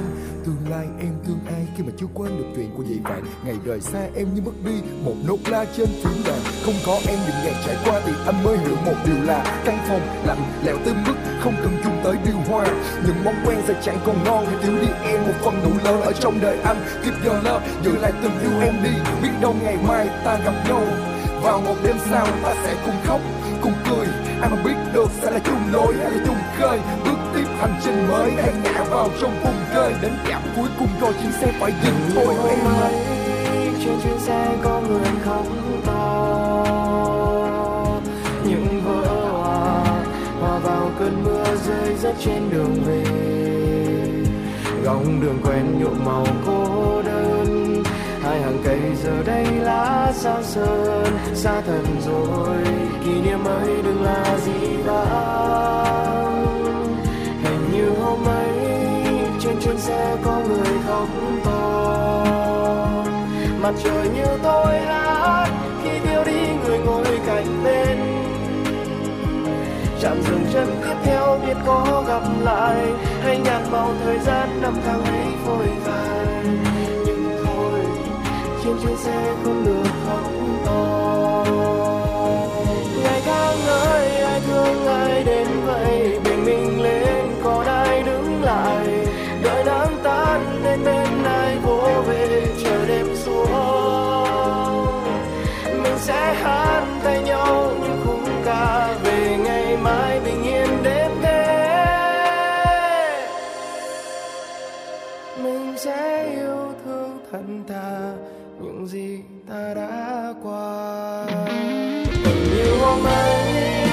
chia sẻ có người không có vào cơn mưa rơi rớt trên đường về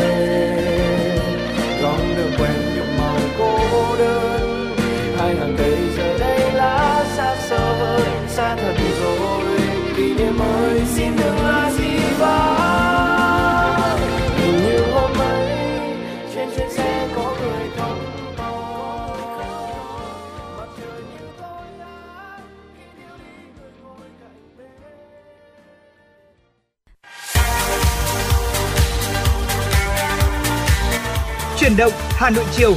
Chuyển động Hà Nội chiều.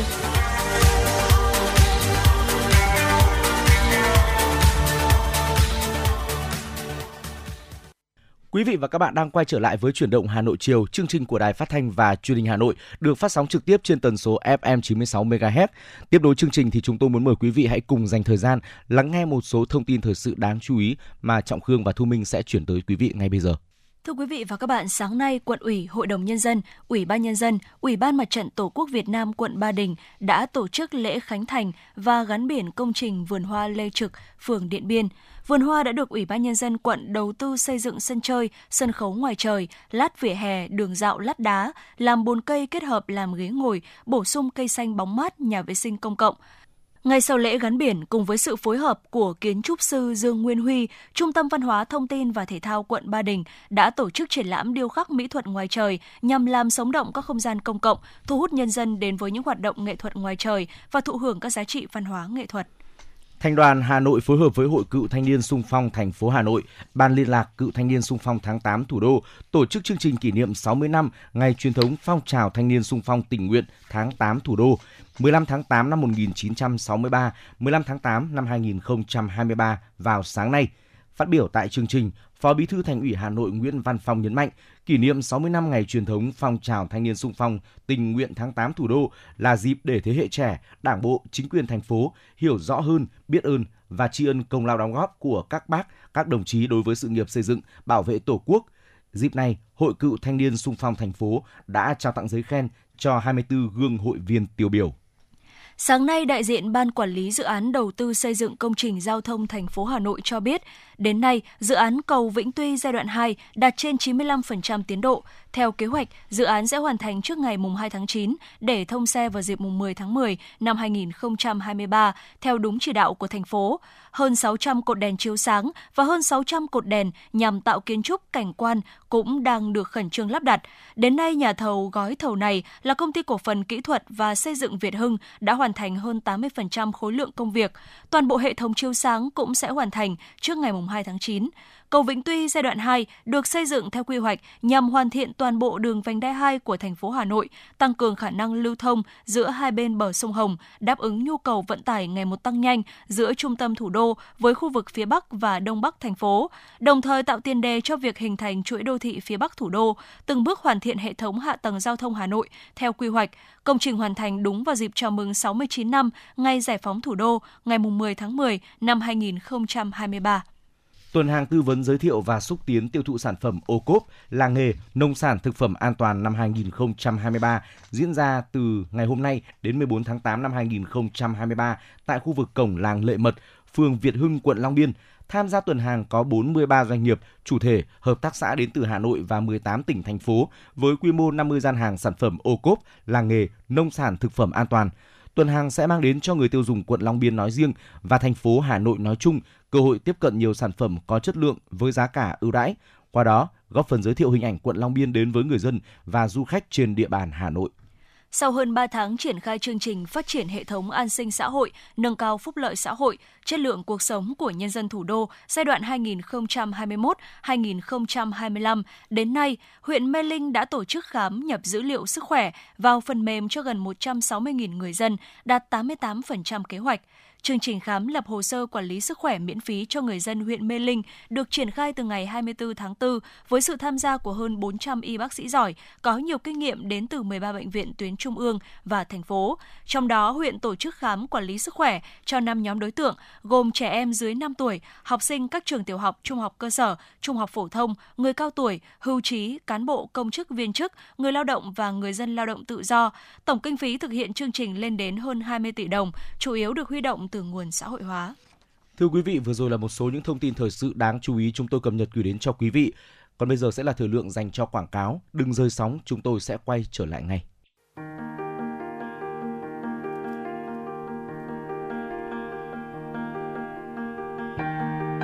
Quý vị và các bạn đang theo dõi kênh FM 96 MHz của đài phát thanh truyền hình Hà Nội.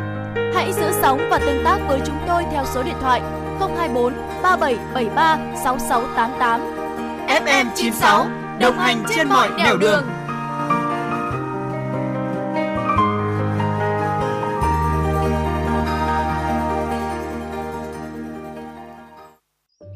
Theo bạn, thứ gì tạo nên sự tự tin cho chúng ta khi nói chuyện?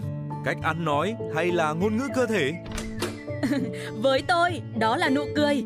Cảm ơn các bác sĩ của nhà khoa Quang Hưng đã giúp tôi có được bí quyết chinh phục người mình thích. Một nụ cười tự nhiên và rạng rỡ. Thật chẳng ngờ, nhà khoa Quang Hưng đã giúp tôi hoàn thiện mình, trở nên tự tin hơn mỗi khi giao tiếp với đối tác, khách hàng với một nụ cười đầy rạng rỡ và thu hút. Nhà khoa Quang Hưng đã tiếp thêm tự tin cho những nụ cười thêm tươi. Sứ mệnh tiếp thêm tự tin cho nụ cười. Nhà khoa Quang Hưng tin cậy điểm 10, thay đổi bản thân nâng tầm giá trị mỗi người. Tới ngay nhà khoa Quang Hưng đây, tư vấn chăm sóc tận tình. Y bác sĩ chuyên môn cao thấu hiểu tâm tình, thiết bị hiện đại phục vụ hết mình. Tới ngay nhà khoa Quang Hưng để tự tin là chính mình. Hiện nay, Nha khoa Quang Hưng đang có chương trình thăm khám và điều trị miễn phí các bệnh răng miệng cho trẻ em dưới 12 tuổi. Hãy ghé ngay Nha khoa Quang Hưng tại số 4 lô A32, cổng chào khu đô thị Gelesimco A, An Khánh, Hoài Đức, Hà Nội hoặc số 150 Phan Đình Phùng, thị trấn Phùng hay ngã ba chợ Tân Lập, Đan Phượng. Chi tiết liên hệ 024 777 06699 hoặc truy cập website nha khoa quang hưng.com. Thưa quý vị và các bạn, Hà Nội là địa phương có số lượng đầu mối tổ chức bộ máy đội ngũ cán bộ công chức, viên chức lớn nhất cả nước với tổng số cán bộ công chức viên chức của thành phố là hơn 130.000 người, trong đó có hơn 10.000 cán bộ công chức và hơn 120.000 viên chức. Tổng số cán bộ diện ban thường vụ, thành ủy quản lý là 863 đồng chí. Mời quý vị cùng đến với phóng sự có tựa đề Hà Nội chú trọng đào tạo, bồi dưỡng đội ngũ cán bộ. Với vai trò và trách nhiệm của thủ đô trong công tác xây dựng Đảng, hệ thống chính trị nói chung và công tác cán bộ nói riêng, đòi hỏi Đảng bộ Hà Nội phải đi tiên phong trong sự nghiệp đào tạo, xây dựng đội ngũ cán bộ có đủ phẩm chất, năng lực, đáp ứng yêu cầu nhiệm vụ xây dựng và phát triển. Nhận thức trách nhiệm đó, Đảng bộ Hà Nội đã nỗ lực, cố gắng hoàn thành tốt các nhiệm vụ chính trị, trong đó có nhiệm vụ đào tạo, bồi dưỡng đội ngũ cán bộ lãnh đạo, quản lý các cấp của thành phố. Từ đầu nhiệm kỳ đại hội 17 đến nay, thành phố đã tổ chức thành công lớp bồi dưỡng cán bộ nguồn quy hoạch Ban chấp hành Đảng bộ thành phố nhiệm kỳ 2025-2030 với 91 đồng chí. Ba lớp cập nhật kiến thức cho đội ngũ cán bộ thuộc diện Ban Thường vụ Thành ủy quản lý với 706 học viên. 5 lớp bồi dưỡng nâng cao năng lực lãnh đạo, quản lý cho đội ngũ bí thư đảng ủy xã phường thị trấn, 5 lớp bồi dưỡng nâng cao năng lực lãnh đạo, quản lý cho đội ngũ phó bí thư đảng ủy xã phường thị trấn với hơn 1.000 lượt đồng chí cán bộ được đào tạo, bồi dưỡng và cập nhật những kiến thức mới bổ ích và cần thiết phục vụ cho công tác lãnh đạo, quản lý từ cơ sở tới thành phố. Bà Kiều Thanh Nga, bí thư đảng ủy xã Đông Xuân, huyện Quốc Oai và bà Nguyễn Thị Liễu, phó giám đốc Sở Nội vụ cho biết. Ờ, chúng tôi nhận thấy là các nội dung báo cáo viên, giảng viên truyền đạt thì rất là hiệu quả, thiết thực và ý nghĩa và đồng thời thì cũng là những bài học để chúng tôi áp dụng thực tiễn ở cơ sở. Qua khóa học này thì bản thân tôi cũng như các học viên trong lớp sẽ đem những cái kiến thức ờ, học được ở khóa học này để áp dụng vào thực tiễn, có cái nhìn tổng thể từ lý luận cho đến thực tiễn từ quan ờ, xác định một cái nhiệm vụ thì từ quan điểm, mục tiêu, nhiệm vụ và đề ra các giải pháp rất là cụ thể để thực hiện ờ, tham mưu cho lãnh đạo cơ quan đơn vị và lãnh đạo thành phố làm sao mà hiểu đúng thì sẽ làm đúng và tham mưu chúng những vấn đề mà thành phố chúng ta đang cần trong giai đoạn hiện nay.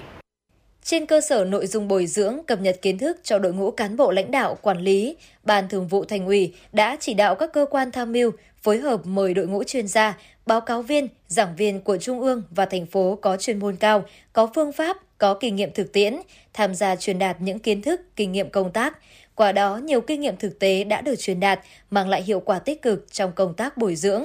Phó giáo sư Hoàng Trí Bảo cho biết thì cái việc chuẩn bị nhân sự này để tiến hành đào tạo bồi dưỡng này thì thành ủy làm việc rất là bài bản rất có trách nhiệm chúng ta chọn được những cái ờ, nhân sự mà đã qua rèn luyện thử thách rồi lại có các cái thế hệ khác nhau nhất là thế hệ trẻ nó tạo ra một cái tiềm lực phát triển lâu dài Thực hiện chương trình số 01 của Thành ủy Hà Nội, nhận thức rõ tầm quan trọng của công tác đào tạo, bồi dưỡng cán bộ, coi đây là nhiệm vụ quan trọng hàng đầu nhằm xây dựng đội ngũ cán bộ lãnh đạo, quản lý các cấp, các quận huyện cũng đã sớm xây dựng đề án về đào tạo cán bộ cho cơ sở với tầm nhìn ít nhất là 5 đến 10 năm trên cơ sở giả soát đề xuất nhu cầu của các đơn vị.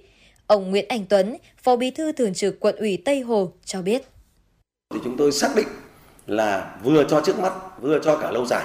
Với cái việc ấy thì ngoài cái việc mà chúng tôi đào tạo bồi dưỡng về về nghiệp vụ thì chúng tôi đặc biệt quan tâm đến kỹ năng cho các đồng chí trong cái giải quyết công việc ngay trước mắt cũng như là cho cái việc cho lâu dài Thực hiện quy định số 164 của Bộ Chính trị về chế độ bồi dưỡng, cập nhật kiến thức đối với cán bộ lãnh đạo, quản lý các cấp, công tác bồi dưỡng cập nhật kiến thức cho cán bộ lãnh đạo quản lý các cấp của thành phố trở thành nhiệm vụ chính trị quan trọng, góp phần nâng cao nhận thức chính trị, tư tưởng, đạo đức, lối sống và năng lực công tác của đội ngũ cán bộ lãnh đạo quản lý các cấp nhằm đáp ứng yêu cầu, nhiệm vụ trong tình hình mới.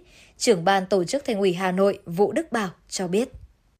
Trang bị thêm những kiến thức thực tiễn, những tình huống và những người đặt ra trong việc xử lý công tác lãnh đạo, chỉ đạo của một bí thư cấp ủy. Và đó chính là yếu tố quyết định trong việc lãnh đạo phát triển kinh tế, xã hội, an ninh quốc phòng và nhất công tác xây dựng đảng của từng địa phương để thực hiện tốt nghị quyết đại hội đảng bộ các cấp trong nhiệm kỳ này. Phương thức bồi dưỡng đa dạng thiết thực gắn cập nhật kiến thức mới với bồi dưỡng kỹ năng lãnh đạo, quản lý. Đó là mục đích của công tác bồi dưỡng cán bộ của Thành ủy Hà Nội trong nhiều nhiệm kỳ đại hội – qua đó nâng cao chất lượng đội ngũ cán bộ lãnh đạo, quản lý, đáp ứng yêu cầu công tác xây dựng Đảng, xây dựng hệ thống chính trị và thực hiện nhiệm vụ phát triển kinh tế xã hội, đảm bảo quốc phòng an ninh của các địa phương, cơ quan và đơn vị. Chuyến bay mang số hiệu FM96 đang chuẩn bị nâng độ cao. Quý khách hãy thắt dây an toàn, sẵn sàng trải nghiệm những cung bậc cảm xúc cùng FN96. Mời quý vị và các bạn cùng tiếp tục đến với những tin tức đáng quan tâm. Đại diện một số doanh nghiệp kinh doanh xăng dầu nhận định, nhiều khả năng trong kỳ điều chỉnh ngày mai, giá các loại xăng có thể được điều chỉnh giảm từ 150 đến 250 đồng một lít. Trong khi đó, nhiều khả năng giá các mặt hàng dầu lại có thể được điều chỉnh tăng đến 700 đồng một lít. Bởi bình quân giá xăng RON 92 là 99,167 đô la Mỹ một thùng, xăng RON 95 là 104,787 đô la Mỹ một thùng, giảm hơn so với kỳ trước ngày 1 tháng 8. Tuy nhiên, giá các loại dầu trong kỳ này lại có diễn biến tăng tăng khi bình quân giá dầu diesel đang ở mức 115,993 đô la Mỹ một thùng, dầu hỏa là 113,01 đô la Mỹ một thùng, dầu ma rút là 558,12 đô la Mỹ một tấn. Trong trường hợp Liên Bộ Công Thương Tài chính tăng trích quỹ bình ổn giá, giá xăng có thể được giữ nguyên, thậm chí tăng nhẹ nhưng giá dầu sẽ tăng cao hơn. Ngược lại, mức tăng giảm giá các mặt hàng xăng, dầu sẽ khác so với nhận định nếu cơ quan điều hành tăng chi quỹ bình ổn giá. Trong tháng 8 năm 2023, Bệnh viện Đa khoa Vân Đình chính thức trở thành bệnh viện thứ tư của ngành y tế thủ đô áp dụng hồ sơ bệnh án điện tử thay thế hoàn toàn bệnh án giấy. Trước đó, Hà Nội có 3 bệnh viện là Đa khoa huyện Mỹ Đức, Phụ sản Hà Nội và Đa khoa Sanh Pôn đã áp dụng bệnh án điện tử. Để triển khai bệnh án điện tử, từ năm 2020, Bệnh viện Đa khoa Vân Đình đã bắt đầu triển khai hệ thống phần mềm hệ thống quản lý bệnh viện. Từ tháng 2 năm 2023, bệnh viện đã triển khai phần mềm cận lâm sàng. Tiếp theo đó, bệnh viện còn đưa vào áp dụng từng bước thanh toán điện tử, chữ ký số, thẻ khách hàng, triển khai hệ thống lưu trữ và truyền tải hình ảnh bằng phần mềm PACS. Đến tháng 7 năm 2023, bệnh viện đã cơ bản hoàn thành các điều kiện ứng dụng bệnh án điện tử. Kết quả bỏ phiếu của Hội đồng chuyên môn thẩm định vào cuối tháng 7 năm 2023 đã thống nhất Bệnh viện Đa khoa Vân Đình đủ điều kiện để triển khai bệnh án điện tử thay thế hoàn toàn bệnh án giấy.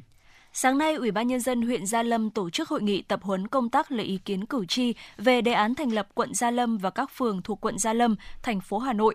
Thông tin tại hội nghị giúp các thành viên ban chỉ đạo, tổ giúp việc ban chỉ đạo, tổ công tác lấy ý kiến cử tri, các tổ trưởng tổ lấy phiếu xin ý kiến cử tri nắm rõ, thực hiện tốt quy trình bảo đảm đúng pháp luật, đúng tiến độ đạt hiệu quả cao, tạo bầu không khí sôi nổi và phấn khởi, đồng thuận trong cán bộ đảng viên và nhân dân, đồng thời tạo sự thống nhất về nhận thức, tư tưởng chính trị và hành động trong toàn đảng bộ, chính quyền và sự đồng thuận trong nhân dân để việc tổ chức lấy ý kiến cử tri đạt kết quả cao, bảo đảm công khai, dân chủ, đúng pháp luật.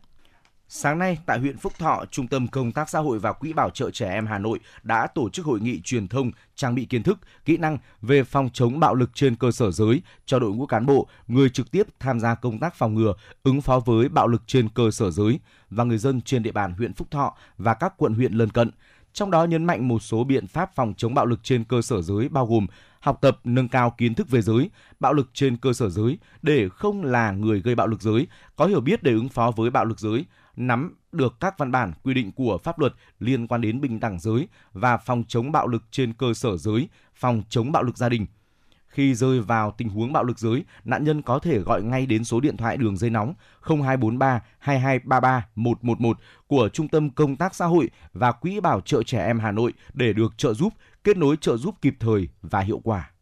Đúng 7 giờ 30 phút sáng nay, Chủ tịch Ủy ban nhân dân xã Ninh Sở Nguyễn Xuân Đạo tiến hành đọc quyết định cưỡng chế thu hồi đất của hai hộ gia đình, ông Nguyễn Đức Hiền và ông Đặng Văn Luật cùng ở thôn Sở Hạ để bàn giao cho chủ đầu tư hoàn thiện các hạng mục xây dựng cụm công nghiệp Ninh Sở giai đoạn 2 theo quy định. Trường hợp hộ ông Hiền và ông Luật là do các thành viên trong gia đình không thống nhất được việc phân chia tài sản và đòi hỏi quyền lợi trái quy định, không phù hợp với thực tiễn giải phóng mặt bằng thi công dự án cụm công nghiệp Ninh Sở giai đoạn 2 khiến dư luận bức xúc. Sau nhiều tháng tuyên truyền vận động đối thoại, cả hai hộ vẫn không chấp hành. Ngay sau khi công bố xong các quyết định cưỡng chế thu hồi đất, các lực lượng chức năng của huyện Thường Tín và xã Ninh Sở cùng phương tiện máy móc tiến hành các bước tháo dỡ công trình và thu dọn toàn bộ cây trồng trên đất nông nghiệp của hai gia đình và bàn giao mặt bằng cho chủ đầu tư quản lý. Quý vị và các bạn thân mến, Hà Nội là một trong những địa phương có diện tích sản xuất rau lớn trong khu vực với hơn 10.000 hecta mỗi vụ. Nhiều thời điểm diện tích sản xuất lên tới hơn 20.000 hecta. Xác định việc hỗ trợ sản xuất rau an toàn là trách nhiệm với cộng đồng, ngành nông nghiệp đã xây dựng chiến lược hỗ trợ dài hơi, tổng thể, bền bỉ. Đến giờ chiến lược này đã và đang phát huy hiệu quả và xin mời quý vị cùng đến với phóng sự có tựa đề quan tâm hỗ trợ các vùng trồng rau an toàn. Năm 2009, Ủy ban nhân dân xã Thanh Đa, huyện Phúc Thọ đã quy hoạch 30 ha đất tại khu đồng bãi nổi để trồng rau. Năm 2011, vùng rau đã được thành phố đầu tư hơn 19 tỷ đồng xây dựng cơ sở hạ tầng bao gồm bê tông hóa gần 7 km đường giao thông nội vùng, xây dựng nhà sơ chế, trạm bơm, bể chứa, trạm điện và hệ thống đường dây, lắp đặt hệ thống tưới tới từng ruộng. Hiện tại, các công trình này đã được khai thác, vận hành và sử dụng có hiệu quả. Theo Phó Chủ tịch Ủy ban nhân dân xã Thanh Đa Nguyễn Đức Dũng cho biết, trong hơn 10 năm qua, vùng rau Thanh Đa đã được ngành nông nghiệp và chính quyền địa phương quan tâm hỗ trợ một phần vật tư nông nghiệp như phân bón hữu cơ vi sinh, thuốc bảo vệ thực vật có nguồn gốc sinh học, hạt giống rau và thường xuyên mở các lớp IPM phòng trừ dịch hại tổng hợp cho nông dân.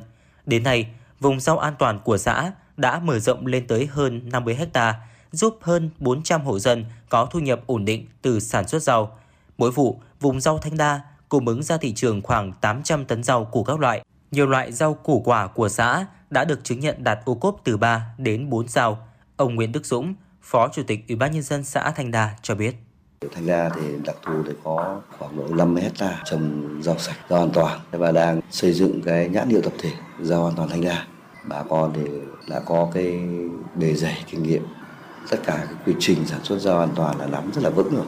Mong muốn của nhân dân rồi thì chỉ đạo chính quyền địa phương đó là dần dần là cũng phải là nâng cao cái trình độ sản xuất của bà con để hướng tới là giảm sản xuất rau Việt Gáp và hướng xa xa hơn nữa là là sản xuất rau hữu cơ để mà đáp ứng được cái, cái nhu cầu sử dụng của người dân thành phố. Tại huyện Thường Tín có gần 900 hecta đất trồng rau màu các loại, tập trung chủ yếu ở các xã Thư Phú, Hà Hồi, Tân Minh. Nhờ có các chương trình hỗ trợ sản xuất rau an toàn của Hà Nội mà tỷ lệ sử dụng thuốc thảo mộc, sinh học trong trồng rau an toàn của địa phương đã đạt 70%, giảm 30% số lần sử dụng thuốc. Chi phí sử dụng thuốc bảo vệ thực vật cũng giảm 50%. Ông Từ Đức Toàn, Phó Giám đốc Hợp tác xã Rau An toàn Hà Hồi, huyện Thường Tín cho hay. Vẫn được sự quan tâm của lãnh đạo đảng ủy, ủy ban xã tạo cho hợp tác xã một cái điểm kinh doanh là cũng là cái trụ sở ở ngoài khu vực chợ, cũng là cái đối với cái chợ để làm cái đầu mối cũng như là cái quảng bá cái sản phẩm của bà con. Ngoài ra nữa thì với cái phương châm là chúng tôi cũng uh, xây dựng một cái mô hình là thuê trên 20 hecta để làm cái mô hình vừa là cái mô hình để làm theo cái quy trình uh, Việt Gáp để làm sao là đưa cái thương hiệu của rau Hà Hồi nó đem lại cái giá trị cao hơn so với cái sản xuất thông thường của bà con. Tương tự, vùng rau an toàn của thị trấn Trúc Sơn, huyện Trương Mỹ cũng là nơi cung cấp rau an toàn cho nhiều bếp ăn tập thể của các trường học, bệnh viện, khu công nghiệp trên địa bàn thành phố. Giám đốc Hợp tác xã Rau quả sạch Trúc Sơn Hoàng Văn Thám thông tin, đề án sản xuất và tiêu thụ rau an toàn của Hà Nội đã giúp vùng rau an toàn của thị trấn tiêu thụ ổn định với giá bán cao hơn các vùng rau truyền thống khác từ 10% đến 15%. Ông Hoàng Văn Thám, Giám đốc Hợp tác xã Rau quả sạch Trúc Sơn cho hay. À, khi mà mình tiếp cận với thị trường, à, tiếp cận với các cái đối tượng khách hàng có một cái nhu cầu cao hơn chất lượng sản phẩm, một cái số lượng lớn hơn về cái số lượng sản phẩm thì buộc chúng ta phải ứng dụng công nghệ. À, và đây là cái con đường tất yếu để chúng ta có thể à, à, chiếm lĩnh được thị trường. Bên cạnh những kết quả đạt được, các vùng rau an toàn của Hà Nội còn gặp không ít khó khăn. Việc quản lý ở các vùng rau gặp khó khăn do nông hộ sản xuất quy mô nhỏ, phân tán với hơn 200.000 hộ. Hiện nay, toàn thành phố vẫn còn 7.000 ha chưa được chứng nhận đủ điều kiện an toàn với khoảng 120.000 hộ sản xuất rau. Việc liên kết giữa doanh nghiệp, hợp tác xã, nông dân còn thiếu chặt chẽ, hài hòa lợi ích giữa các bên, khiến hợp đồng tiêu thụ nông sản thường bị phá vỡ. Bên cạnh đó, đầu ra của rau an toàn vẫn phụ thuộc vào thương lái, giá cả không chênh lệch nhiều, dẫn tới việc duy trì chất lượng sản phẩm an toàn gặp không ít khó khăn.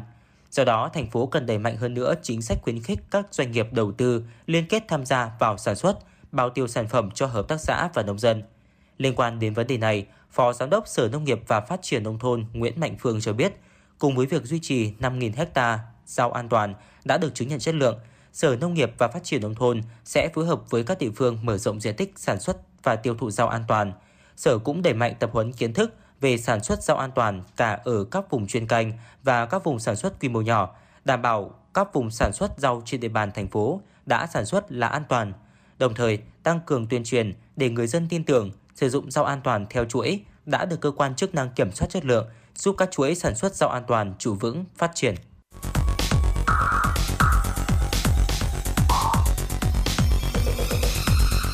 Và các bạn đang theo dõi kênh FM 96 MHz của đài phát thanh truyền hình Hà Nội. Hãy giữ sóng và tương tác với chúng tôi theo số điện thoại 024 3773 6688.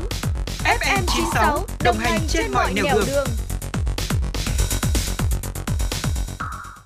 Thưa quý vị và các bạn, sau hơn 10 năm, huyện Ba Vì thực hiện chương trình mục tiêu quốc gia xây dựng nông thôn mới, hệ thống đường giao thông nông thôn được đầu tư tương đối đồng bộ, tỷ lệ nhựa hóa và bê tông hóa đạt cao, nhiều tuyến đường mới được phát triển theo quy hoạch đảm bảo kết nối giữa các vùng trong và ngoài huyện. Xã Tản Hồng, huyện Ba Vì, những đoạn đường đến xã giờ đây không chỉ thông thoáng hơn trước mà còn có hoa khoe sắc. Buổi tối điện cũng chiếu sáng đến từng con ngõ. Tự hào về sự đổi thay này, ông Phương Văn Tiến cho biết đây là kết quả từ sự đồng lòng, nỗ lực của toàn thể người dân xã Tản Hồng trong việc triển khai chương trình xây dựng nông thôn mới nâng cao. Riêng gia đình ông Tiến còn hiến một phần diện tích đất thổ cư để mở rộng ngõ xóm. Ông Phương Văn Tiến, xã Tản Hồng, huyện Ba Vì cho biết. Về cái chủ trương của từ à, từ trên về cái nông thôn mới theo cái nghị quyết của của Quốc hội đưa nông thôn về với, với với với cái cái truyền thống à, là mở rộng và phát triển ruộng đồng à, rộng ra thì gia đình cũng à, cùng với nhân dân là đồng ý là hiến à, đất để cho làm sao làm con đường nó rộng lên. Ông Phương Văn Liểu, Bí thư Đảng ủy xã Tản Hồng cho biết, toàn xã có 7 thôn với gần 150 con ngõ. Từ khi triển khai chương trình xây dựng nông thôn mới nâng cao, tất cả đều phong quang, sạch đẹp bởi được tô điểm bằng một lượng cây xanh, đèn chiếu sáng. Cùng với đó là những bức tường được sơn mới, vẽ tranh rất đẹp mắt. Đó là diện mạo bên ngoài. Còn bên trong, tình làng nghĩa xóm cũng gắn kết hơn, minh chứng là sự chung tay, đồng lòng của bà con khi chính quyền triển khai chương trình này là người dân ở cả 7 thôn đều tích cực ủng hộ phong trào xây dựng nông thôn mới. Do đó, khi triển khai, xã đã đạt được cả 5 tiêu chí đề ra là sáng, xanh, sạch, đẹp, an toàn. Bên cạnh đó, chương trình xây dựng nông thôn mới của xã còn thu hút được nguồn lực đáng kể từ sự đóng góp của doanh nghiệp và người dân. Năm 2022, người dân ủng hộ hơn 10 tỷ đồng. Riêng đầu năm nay, chương trình nhận được hơn 1 tỷ đồng tiền ủng hộ. Ông Phương Văn Liều, Bí thư Đảng ủy xã Tản Hồng, huyện Ba Vì cho biết. Cái thành công lớn nhất ở cái vai trò đó là cán bộ. Cán bộ ở đây là đặc biệt là cán bộ đảng viên. Không những là chết hết đối với gia đình, cũng gương mẫu là thực hiện xây dựng nông thôn mới, cũng ủng hộ đất thì rồi bằng kinh phí, đồng thời cũng tuyên truyền ờ, nhân dân để nhân dân cũng chung tay xây dựng nông thôn mới và hiến đất, rồi là cũng ủng hộ kinh phí để xây dựng đường trong đó thì ờ, các đồng chí đảng viên ngoài ra còn tổ chức tập hợp được các cái chi hội đoàn thể ở cơ sở để có thể huy động đồng bộ ờ, vừa mang chất là các cái đoàn thể để hỗ trợ theo cái phong trào của chi hội mình. Cảnh quan môi trường tại xã Đông Quang cũng có sự thay đổi tương tự. Nổi bật là những bức tranh bích họa trên tường bao của một số nhà dân ở hai bên đường làng, ngõ xóm. Nhiều bức tường cũ, bong chóc hoặc không chát đều được sơn mới.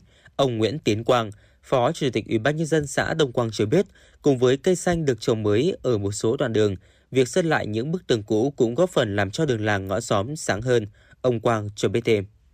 Cái phong trào sáng xanh sạch đẹp nó chủ yếu là để nhân dân được hưởng cái môi trường sống tốt hơn cái cuộc thi của huyện đưa xuống thì tất nhiên là nhân dân rất là hưởng ứng rất cao rồi.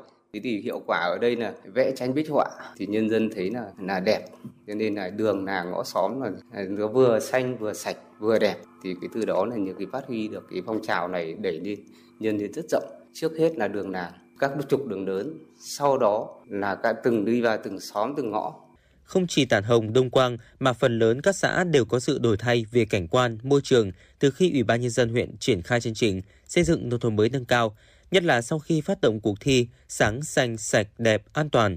Có thể kể đến như xã Vạn Thắng, Phong Vân, Phú Cường, Yên Bài, người dân còn ủng hộ tiền, cây xanh, cây hoa, sơn, đèn với tổng trị giá từ hàng trăm triệu đồng đến hơn 1 tỷ đồng. Đây là nguồn lực quan trọng để tạo nên những tuyến đường hoa, cây xanh, tranh tường sạch đẹp, chỉnh trang, bó gọn hệ thống đường điện, dây viễn thông. Riêng trong công tác bảo vệ môi trường, xây dựng cảnh quan, đến giờ ở Ba Vì người dân tự giác thực hiện đến 80%. Chỉ số ít còn lại của chính quyền địa phương phải vận động. Ông Bùi Trần Hà, Giám đốc Trung tâm Văn hóa Thể thao huyện Ba Vì cho biết. Bảo vệ môi trường và xây dựng cảnh quan đến giờ phút này là đối với Ba Vì là tự giác được 80%, còn 2% nữa thì cũng có phải vận động vì còn vùng sâu vùng xa nhiều vùng là không so với đồng bằng thì chưa chưa chưa thể vươn tới được nhưng mà thời gian tới chúng tôi khẳng định sẽ phủ kín và cái nhận thức bây giờ đã thay đổi và tự giác người dân trước cổng nhà mình là người ta tự giác như trước kia là vận động bây giờ là tự giác rất nhiều rồi không phải như năm 22 là chúng tôi rất vất vả cái việc đó như đến năm 23 cái phong trào này là được tự giác hơn rất nhiều từ sự thay đổi trong nhận thức và ý thức của người dân tin rằng cảnh quan môi trường diện mạo nông thôn ở Bà Vì sẽ không ngừng xanh sạch và đẹp hơn. Đây cũng là yếu tố thúc đẩy phát triển kinh tế, xã hội, gắn kết tình làng nghĩa xóm ở huyện Ba Vì.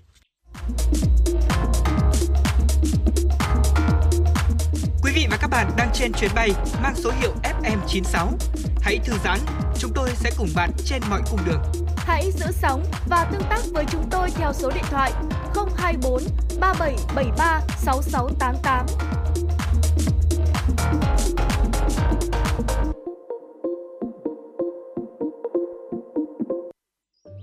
Theo bạn, thứ gì tạo nên sự tự tin cho chúng ta khi nói chuyện?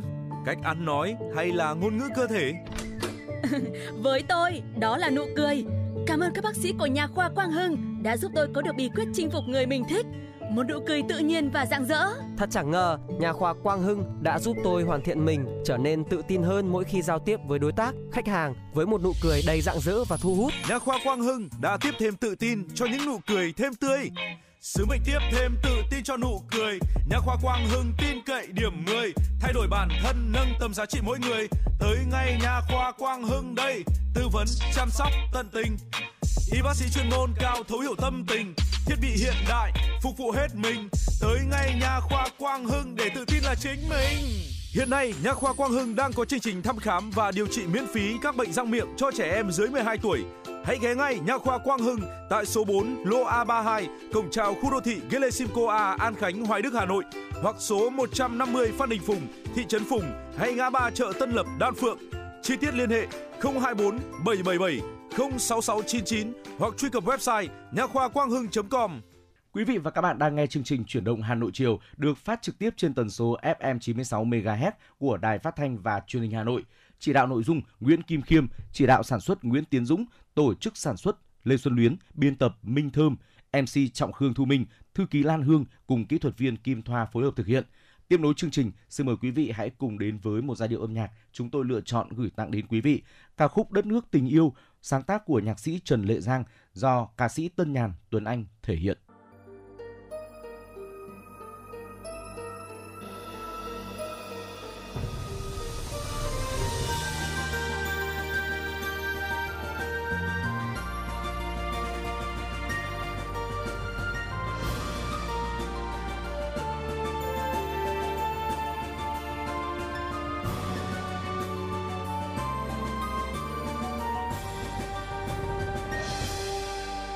Khi em nói yêu anh vườn cây đầy hoa trái.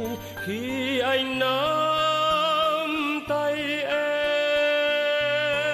mây răng răng mây chỉ còn anh trăng mờ. Và khi chúng ta yêu nhau chẳng kẻ thù nào làm con tim ta yếu mềm.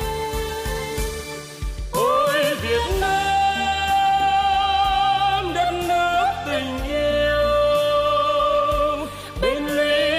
xanh xây nhiều công trình. Dòng hoa thiên tha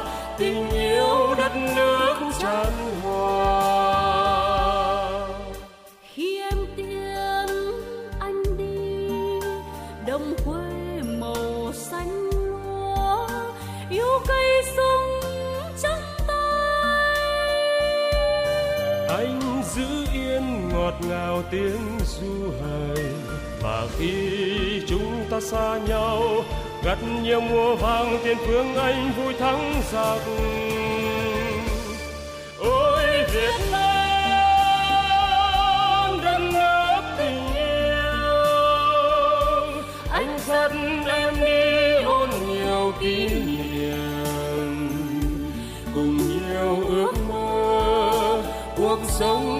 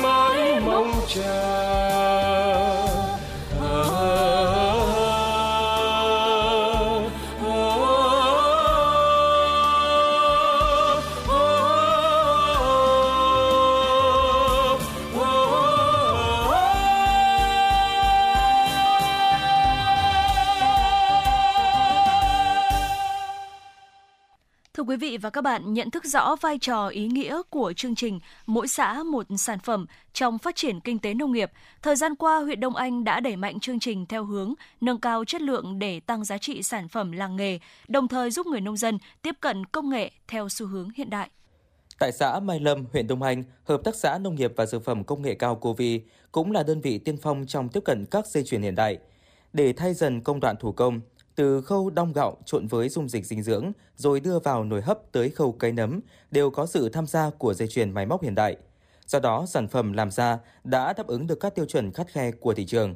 Ba sản phẩm quý của hợp tác xã đều được Hội đồng đánh giá phân hạng sản phẩm ô cốp huyện Đông Anh và thành phố Hà Nội cấp giấy chứng nhận 4 sao năm 2022. Ông Ngô Quốc Hưng, giám đốc điều hành hợp tác xã dược liệu công nghệ cao Covi cho biết bản chất thì cái nấm đông trùng hạ thảo này là nó sống ngoài tự nhiên. Thế nên là để chúng ta nuôi được cái trong cái môi trường nhân tạo này thì cũng phải mô phỏng cái điều kiện giống tự nhiên. Ví dụ như là về độ ẩm điều kiện ánh sáng không khí. Vì khi cái chủng nấm ờ, đông trùng hạ thảo này nó sống trên rất là độ cao rất là cao so với mực nước biển thì không khí rất trong lành. Nên cái hệ thống không khí mình cấp vào đây cũng phải qua một hệ thống lọc. Đấy, lọc không khí. Thứ hai là nước cũng phải là rất là sạch và tinh khiết.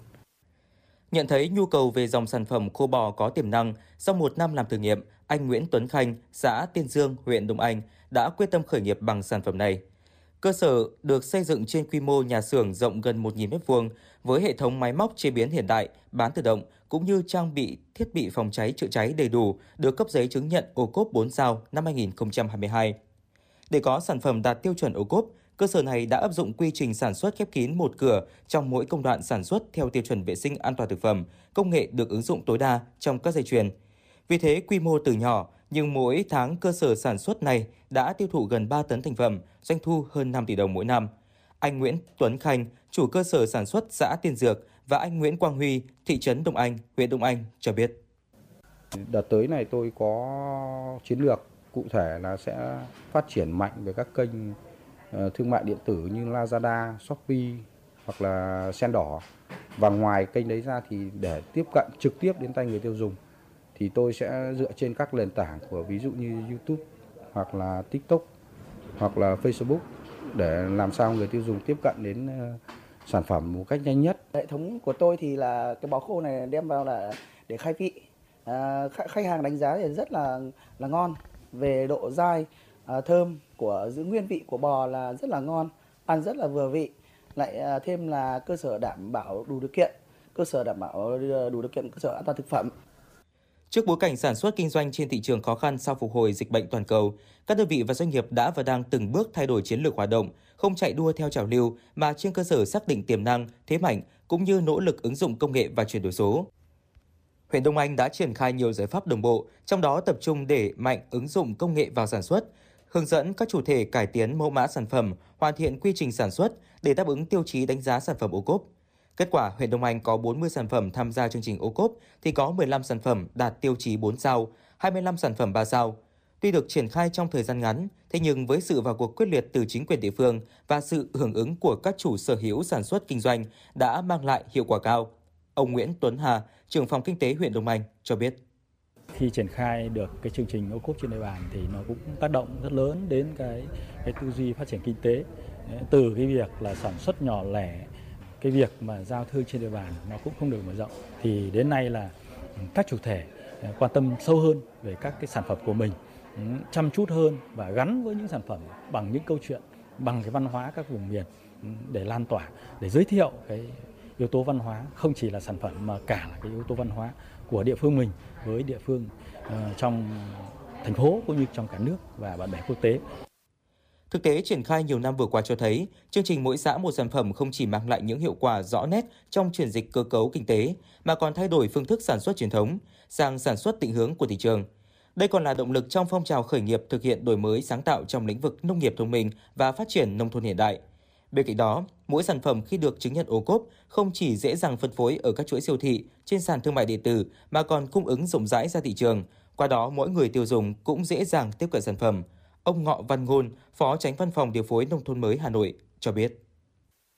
Ở ngoài cái việc mà đưa lên sàn thương mại điện tử à, để ứng dụng công nghệ số vào trong cái quá trình xúc tiến thương mại à, tiêu thụ sản phẩm thì chúng tôi cũng à, Ờ, đã có những cái động thái, có những cái kế hoạch để làm sao ờ, đưa các cái, đề nghị các cái chủ thể của ờ, ô cốp để đưa các cái ứng dụng, các cái công nghệ tiên tiến, các cái công nghệ hiện đại vào trong quá trình sản xuất để làm sao cái chất lượng sản phẩm của sản phẩm ô cốp ngày càng được khẳng định và thực sự sẽ là cái niềm tin của người tiêu dùng khi mà xúc tiến tiêu thụ cái sản phẩm ô cốp trong thời gian tới.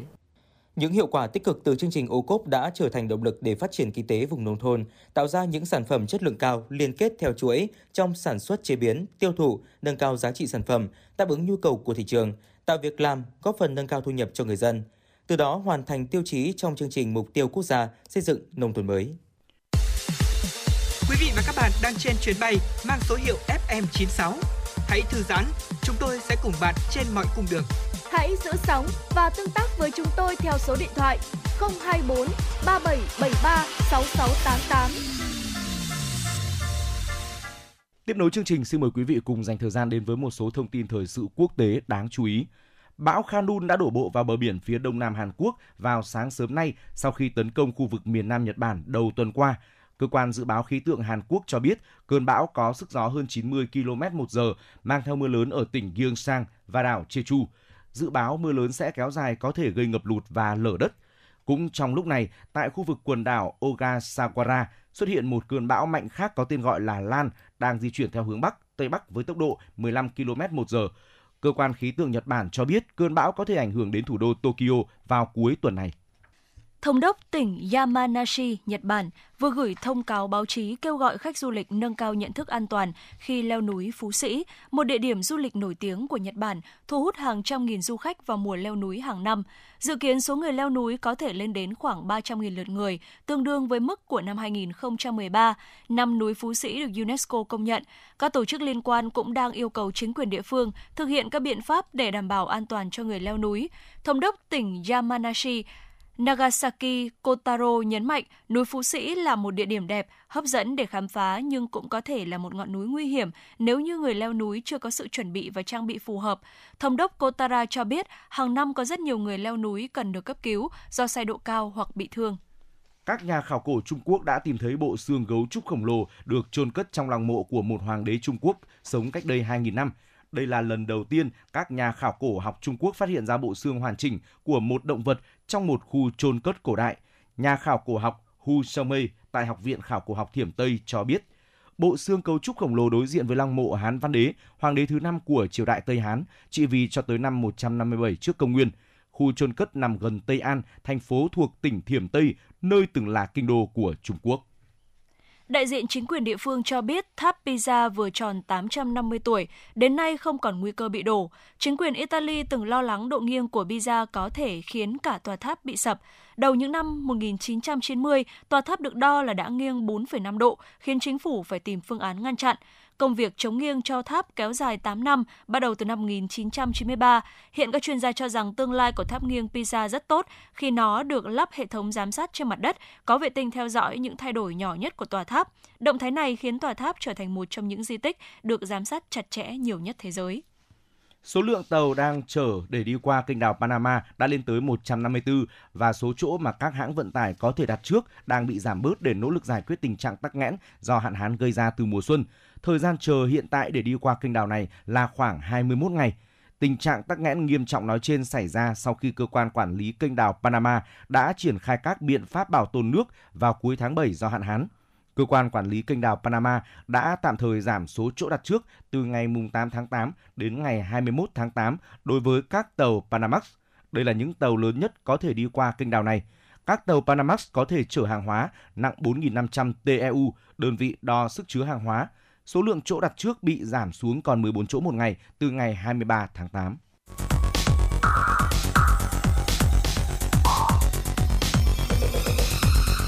Và các bạn đang theo dõi kênh FM 96 MHz của đài phát thanh truyền hình Hà Nội. Hãy giữ sóng và tương tác với chúng tôi theo số điện thoại 024 3773 6688. FM 96 đồng hành trên mọi nẻo đường. đường.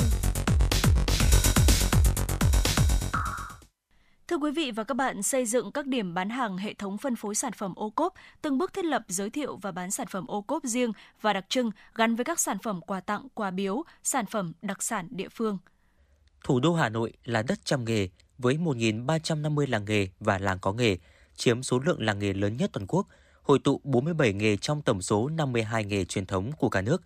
Trong số đó, có 318 làng nghề, làng nghề truyền thống được Ủy ban nhân dân thành phố công nhận – mỗi làng nghề Hà Nội đều mang bản sắc riêng với sự kết tinh sáng tạo của những bàn tay người thợ và tình yêu nghề, tạo ra những sản phẩm độc đáo, tinh xảo, mang đậm bản sắc văn hóa dân tộc. Có trên 11.000 sản phẩm nông sản thực phẩm đã gắn mã truy xuất nguồn gốc QR code. Đó chính là lợi thế đối với thành phố Hà Nội trong việc đánh giá phân hạng sản phẩm cũng như giới thiệu quảng bá sản phẩm ô cốp. Thành phố hiện có 1.649 sản phẩm ô cốp, chiếm 19% của cả nước, 8.340 sản phẩm trong đó có sản phẩm 5 sao, 13 sản phẩm tiềm năng 5 sao đã trình Bộ Nông nghiệp và Phát triển Nông thôn xem xét đánh giá phân hạng. 1.098 sản phẩm 4 sao và 534 sản phẩm 3 sao. Các sản phẩm ô cốp đã nhanh chóng khẳng định vị thế, được thị trường đón nhận rất tích cực, giúp người nông dân mở rộng quy mô sản xuất, tăng giá trị sản phẩm, từ đó nâng cao đời sống vật chất và tinh thần của người dân. Đó là nhờ sự cố gắng và nỗ lực của các cấp ủy, chính quyền từ trung ương đến địa phương – sự năng động sáng tạo, vượt qua khó khăn, thách thức, dám nghĩ, dám làm, tư duy nhạy bén của các doanh nghiệp và người dân. Nhiều sự kiện chương trình quảng bá phát triển sản phẩm ô cốp đã được tổ chức. Qua đó các điểm đến du lịch, các mô hình nông nghiệp, sản phẩm đặc sản tiêu biểu của địa phương được giới thiệu đến với khách tham quan, người tiêu dùng. Chị Nguyễn Thị Mai, xã Vân Từ, huyện Phú Xuyên và anh Đoàn Văn Toàn, cơ sở sản xuất gỗ Đoàn Gia, xã Châu Can, huyện Phú Xuyên cho biết. Tôi vừa đi tham quan cả một vòng theo thì ờ, tôi thấy là các sản phẩm cũng rất là đẹp, mà lại mẫu mã và chất lượng người, nó cải thiện hơn trước rất là nhiều. Nên tôi cũng mua một số sản phẩm cho gia đình và tôi thấy rất là hài lòng. lối làm và sản phẩm hàng của cơ sở nhà cái thứ nhất là dựa trên những cái mẫu nó có tích cổ, và cái quan trọng nhất là cái kỹ thuật cái kỹ thuật thì 100% là thủ công cái đó là nó là cái nét đặc trưng riêng của cơ sở Chương trình Festival Nông sản Hà Nội lần thứ hai năm 2023 diễn ra tại huyện Ba Vì, có quy mô 100 gian hàng. Qua đó thu hút một lượng lớn doanh nghiệp, hợp tác xã, cơ sở sản xuất của thành phố Hà Nội, huyện Ba Vì và 23 tỉnh thành như Lào Cai, Cao Bằng, Nam Định, Hải Dương, Hải Phòng, Hưng Yên, Quảng Ninh, Thanh Hóa, Ninh Bình tham gia. Trong thời gian diễn ra Festival Nông sản, các doanh nghiệp giới thiệu quảng bá gần 1.000 dòng sản phẩm nông sản, thực phẩm chế biến, sản phẩm ô cốp tiêu biểu đặc sản vùng miền. Cụ thể nông sản thực phẩm đồ uống, nước mắm, trà, rau củ, hoa quả tươi, hoa quả sấy khô, mật ong, sữa và các sản phẩm từ sữa, sản phẩm thủ công mỹ nghệ, sản phẩm ô cốp tới người dân thủ đô và du khách. Đây là dịp để quảng bá, trưng bày, giới thiệu sản phẩm nông sản, sản phẩm ô cốp, sản phẩm thủ công mỹ nghệ và làng nghề truyền thống, quảng bá sản phẩm nông nghiệp gắn kết du lịch nông thôn tiêu biểu của thành phố Hà Nội và các địa phương, quảng bá ẩm thực truyền thống, có hoạt động quảng bá văn hóa dân tộc huyện Ba Vì, trưng bày giới thiệu làng họa sĩ cổ đô.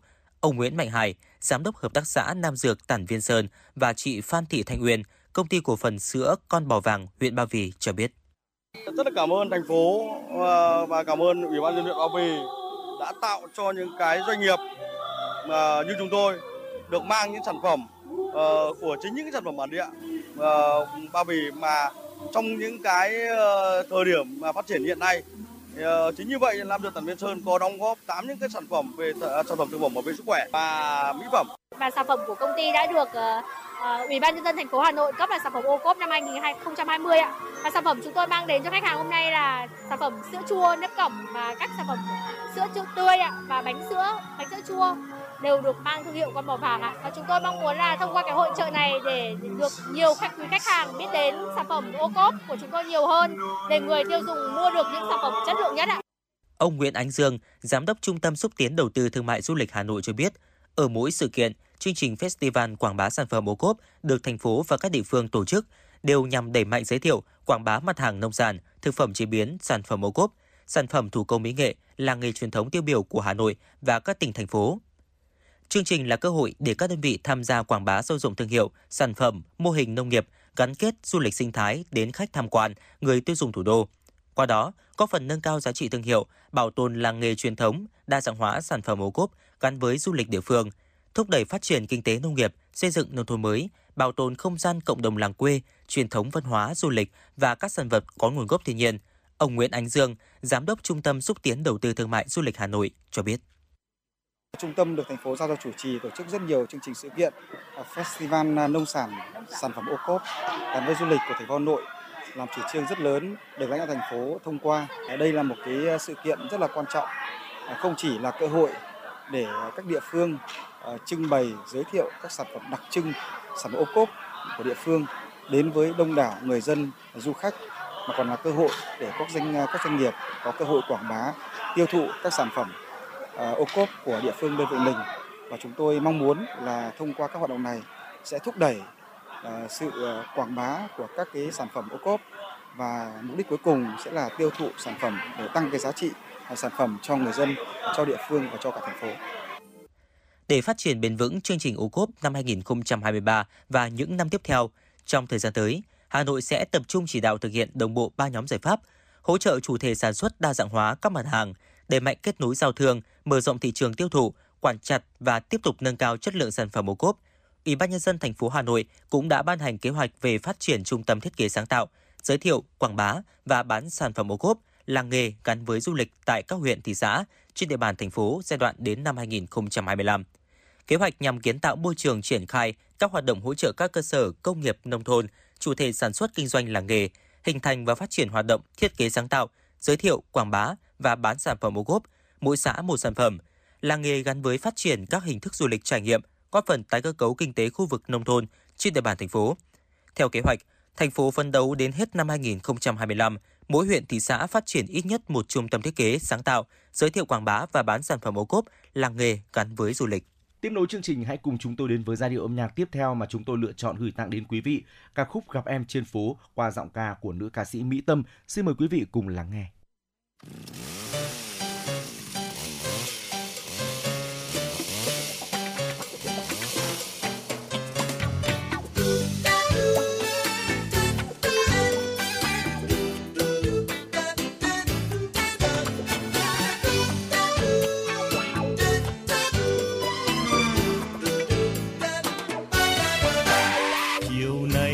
Gặp em trên phố. Tóc xanh một đóa hoa cài dạo chơi nhịp chân đây đó áo em tựa mây trắng bay. Chiều nay gặp em trên phố gió lay làn tóc buông dài bỗng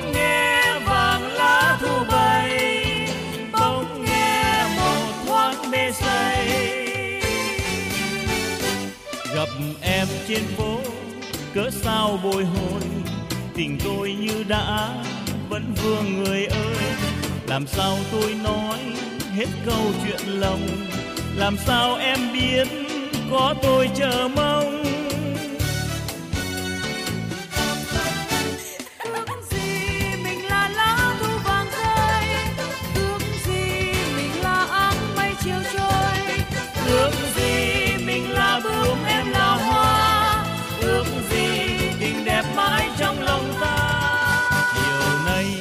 Gặp em trên phố.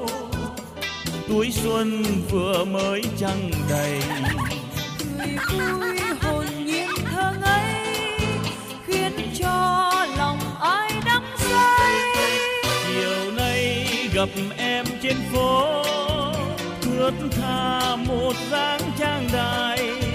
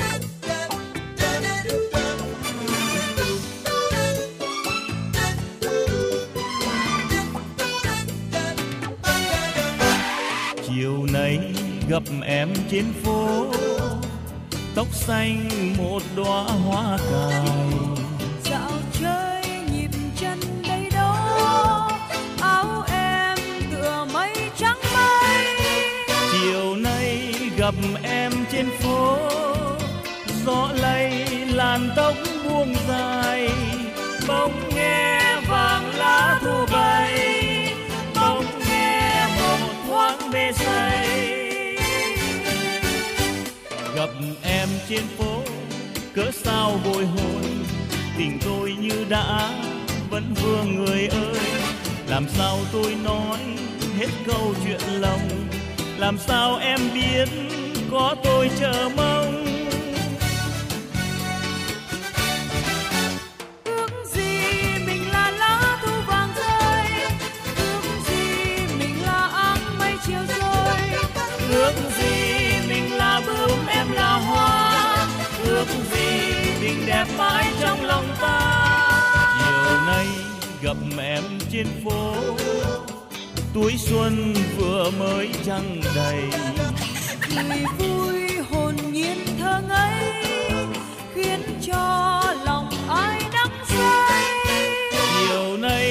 gặp em trên phố thướt tha một dáng trang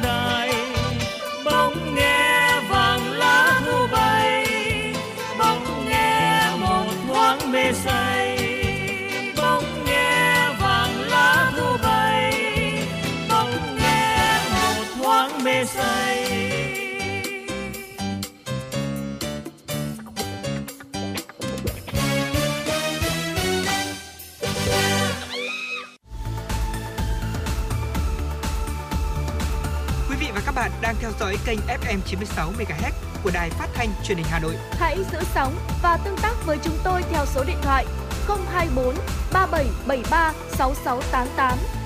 FM 96 đồng hành trên mọi nẻo đường. đường.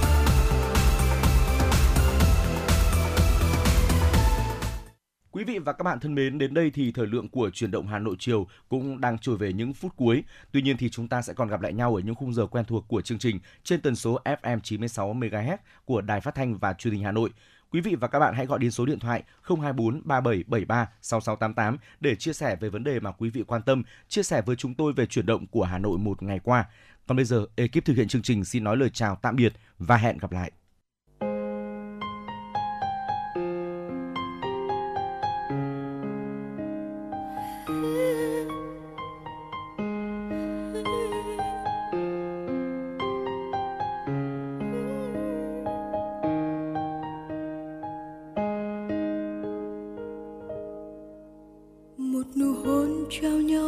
Thời gian như đứng lặng, đón lấy yêu thương mong manh. Tình yêu em trao anh là ngàn vì sao rất xa, sao anh không thể nào đi tới?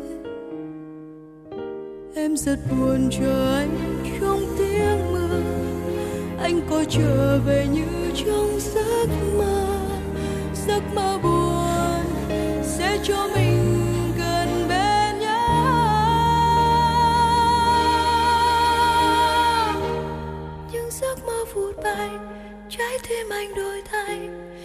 chỉ còn lại có em với cuộc tình mơ hồ.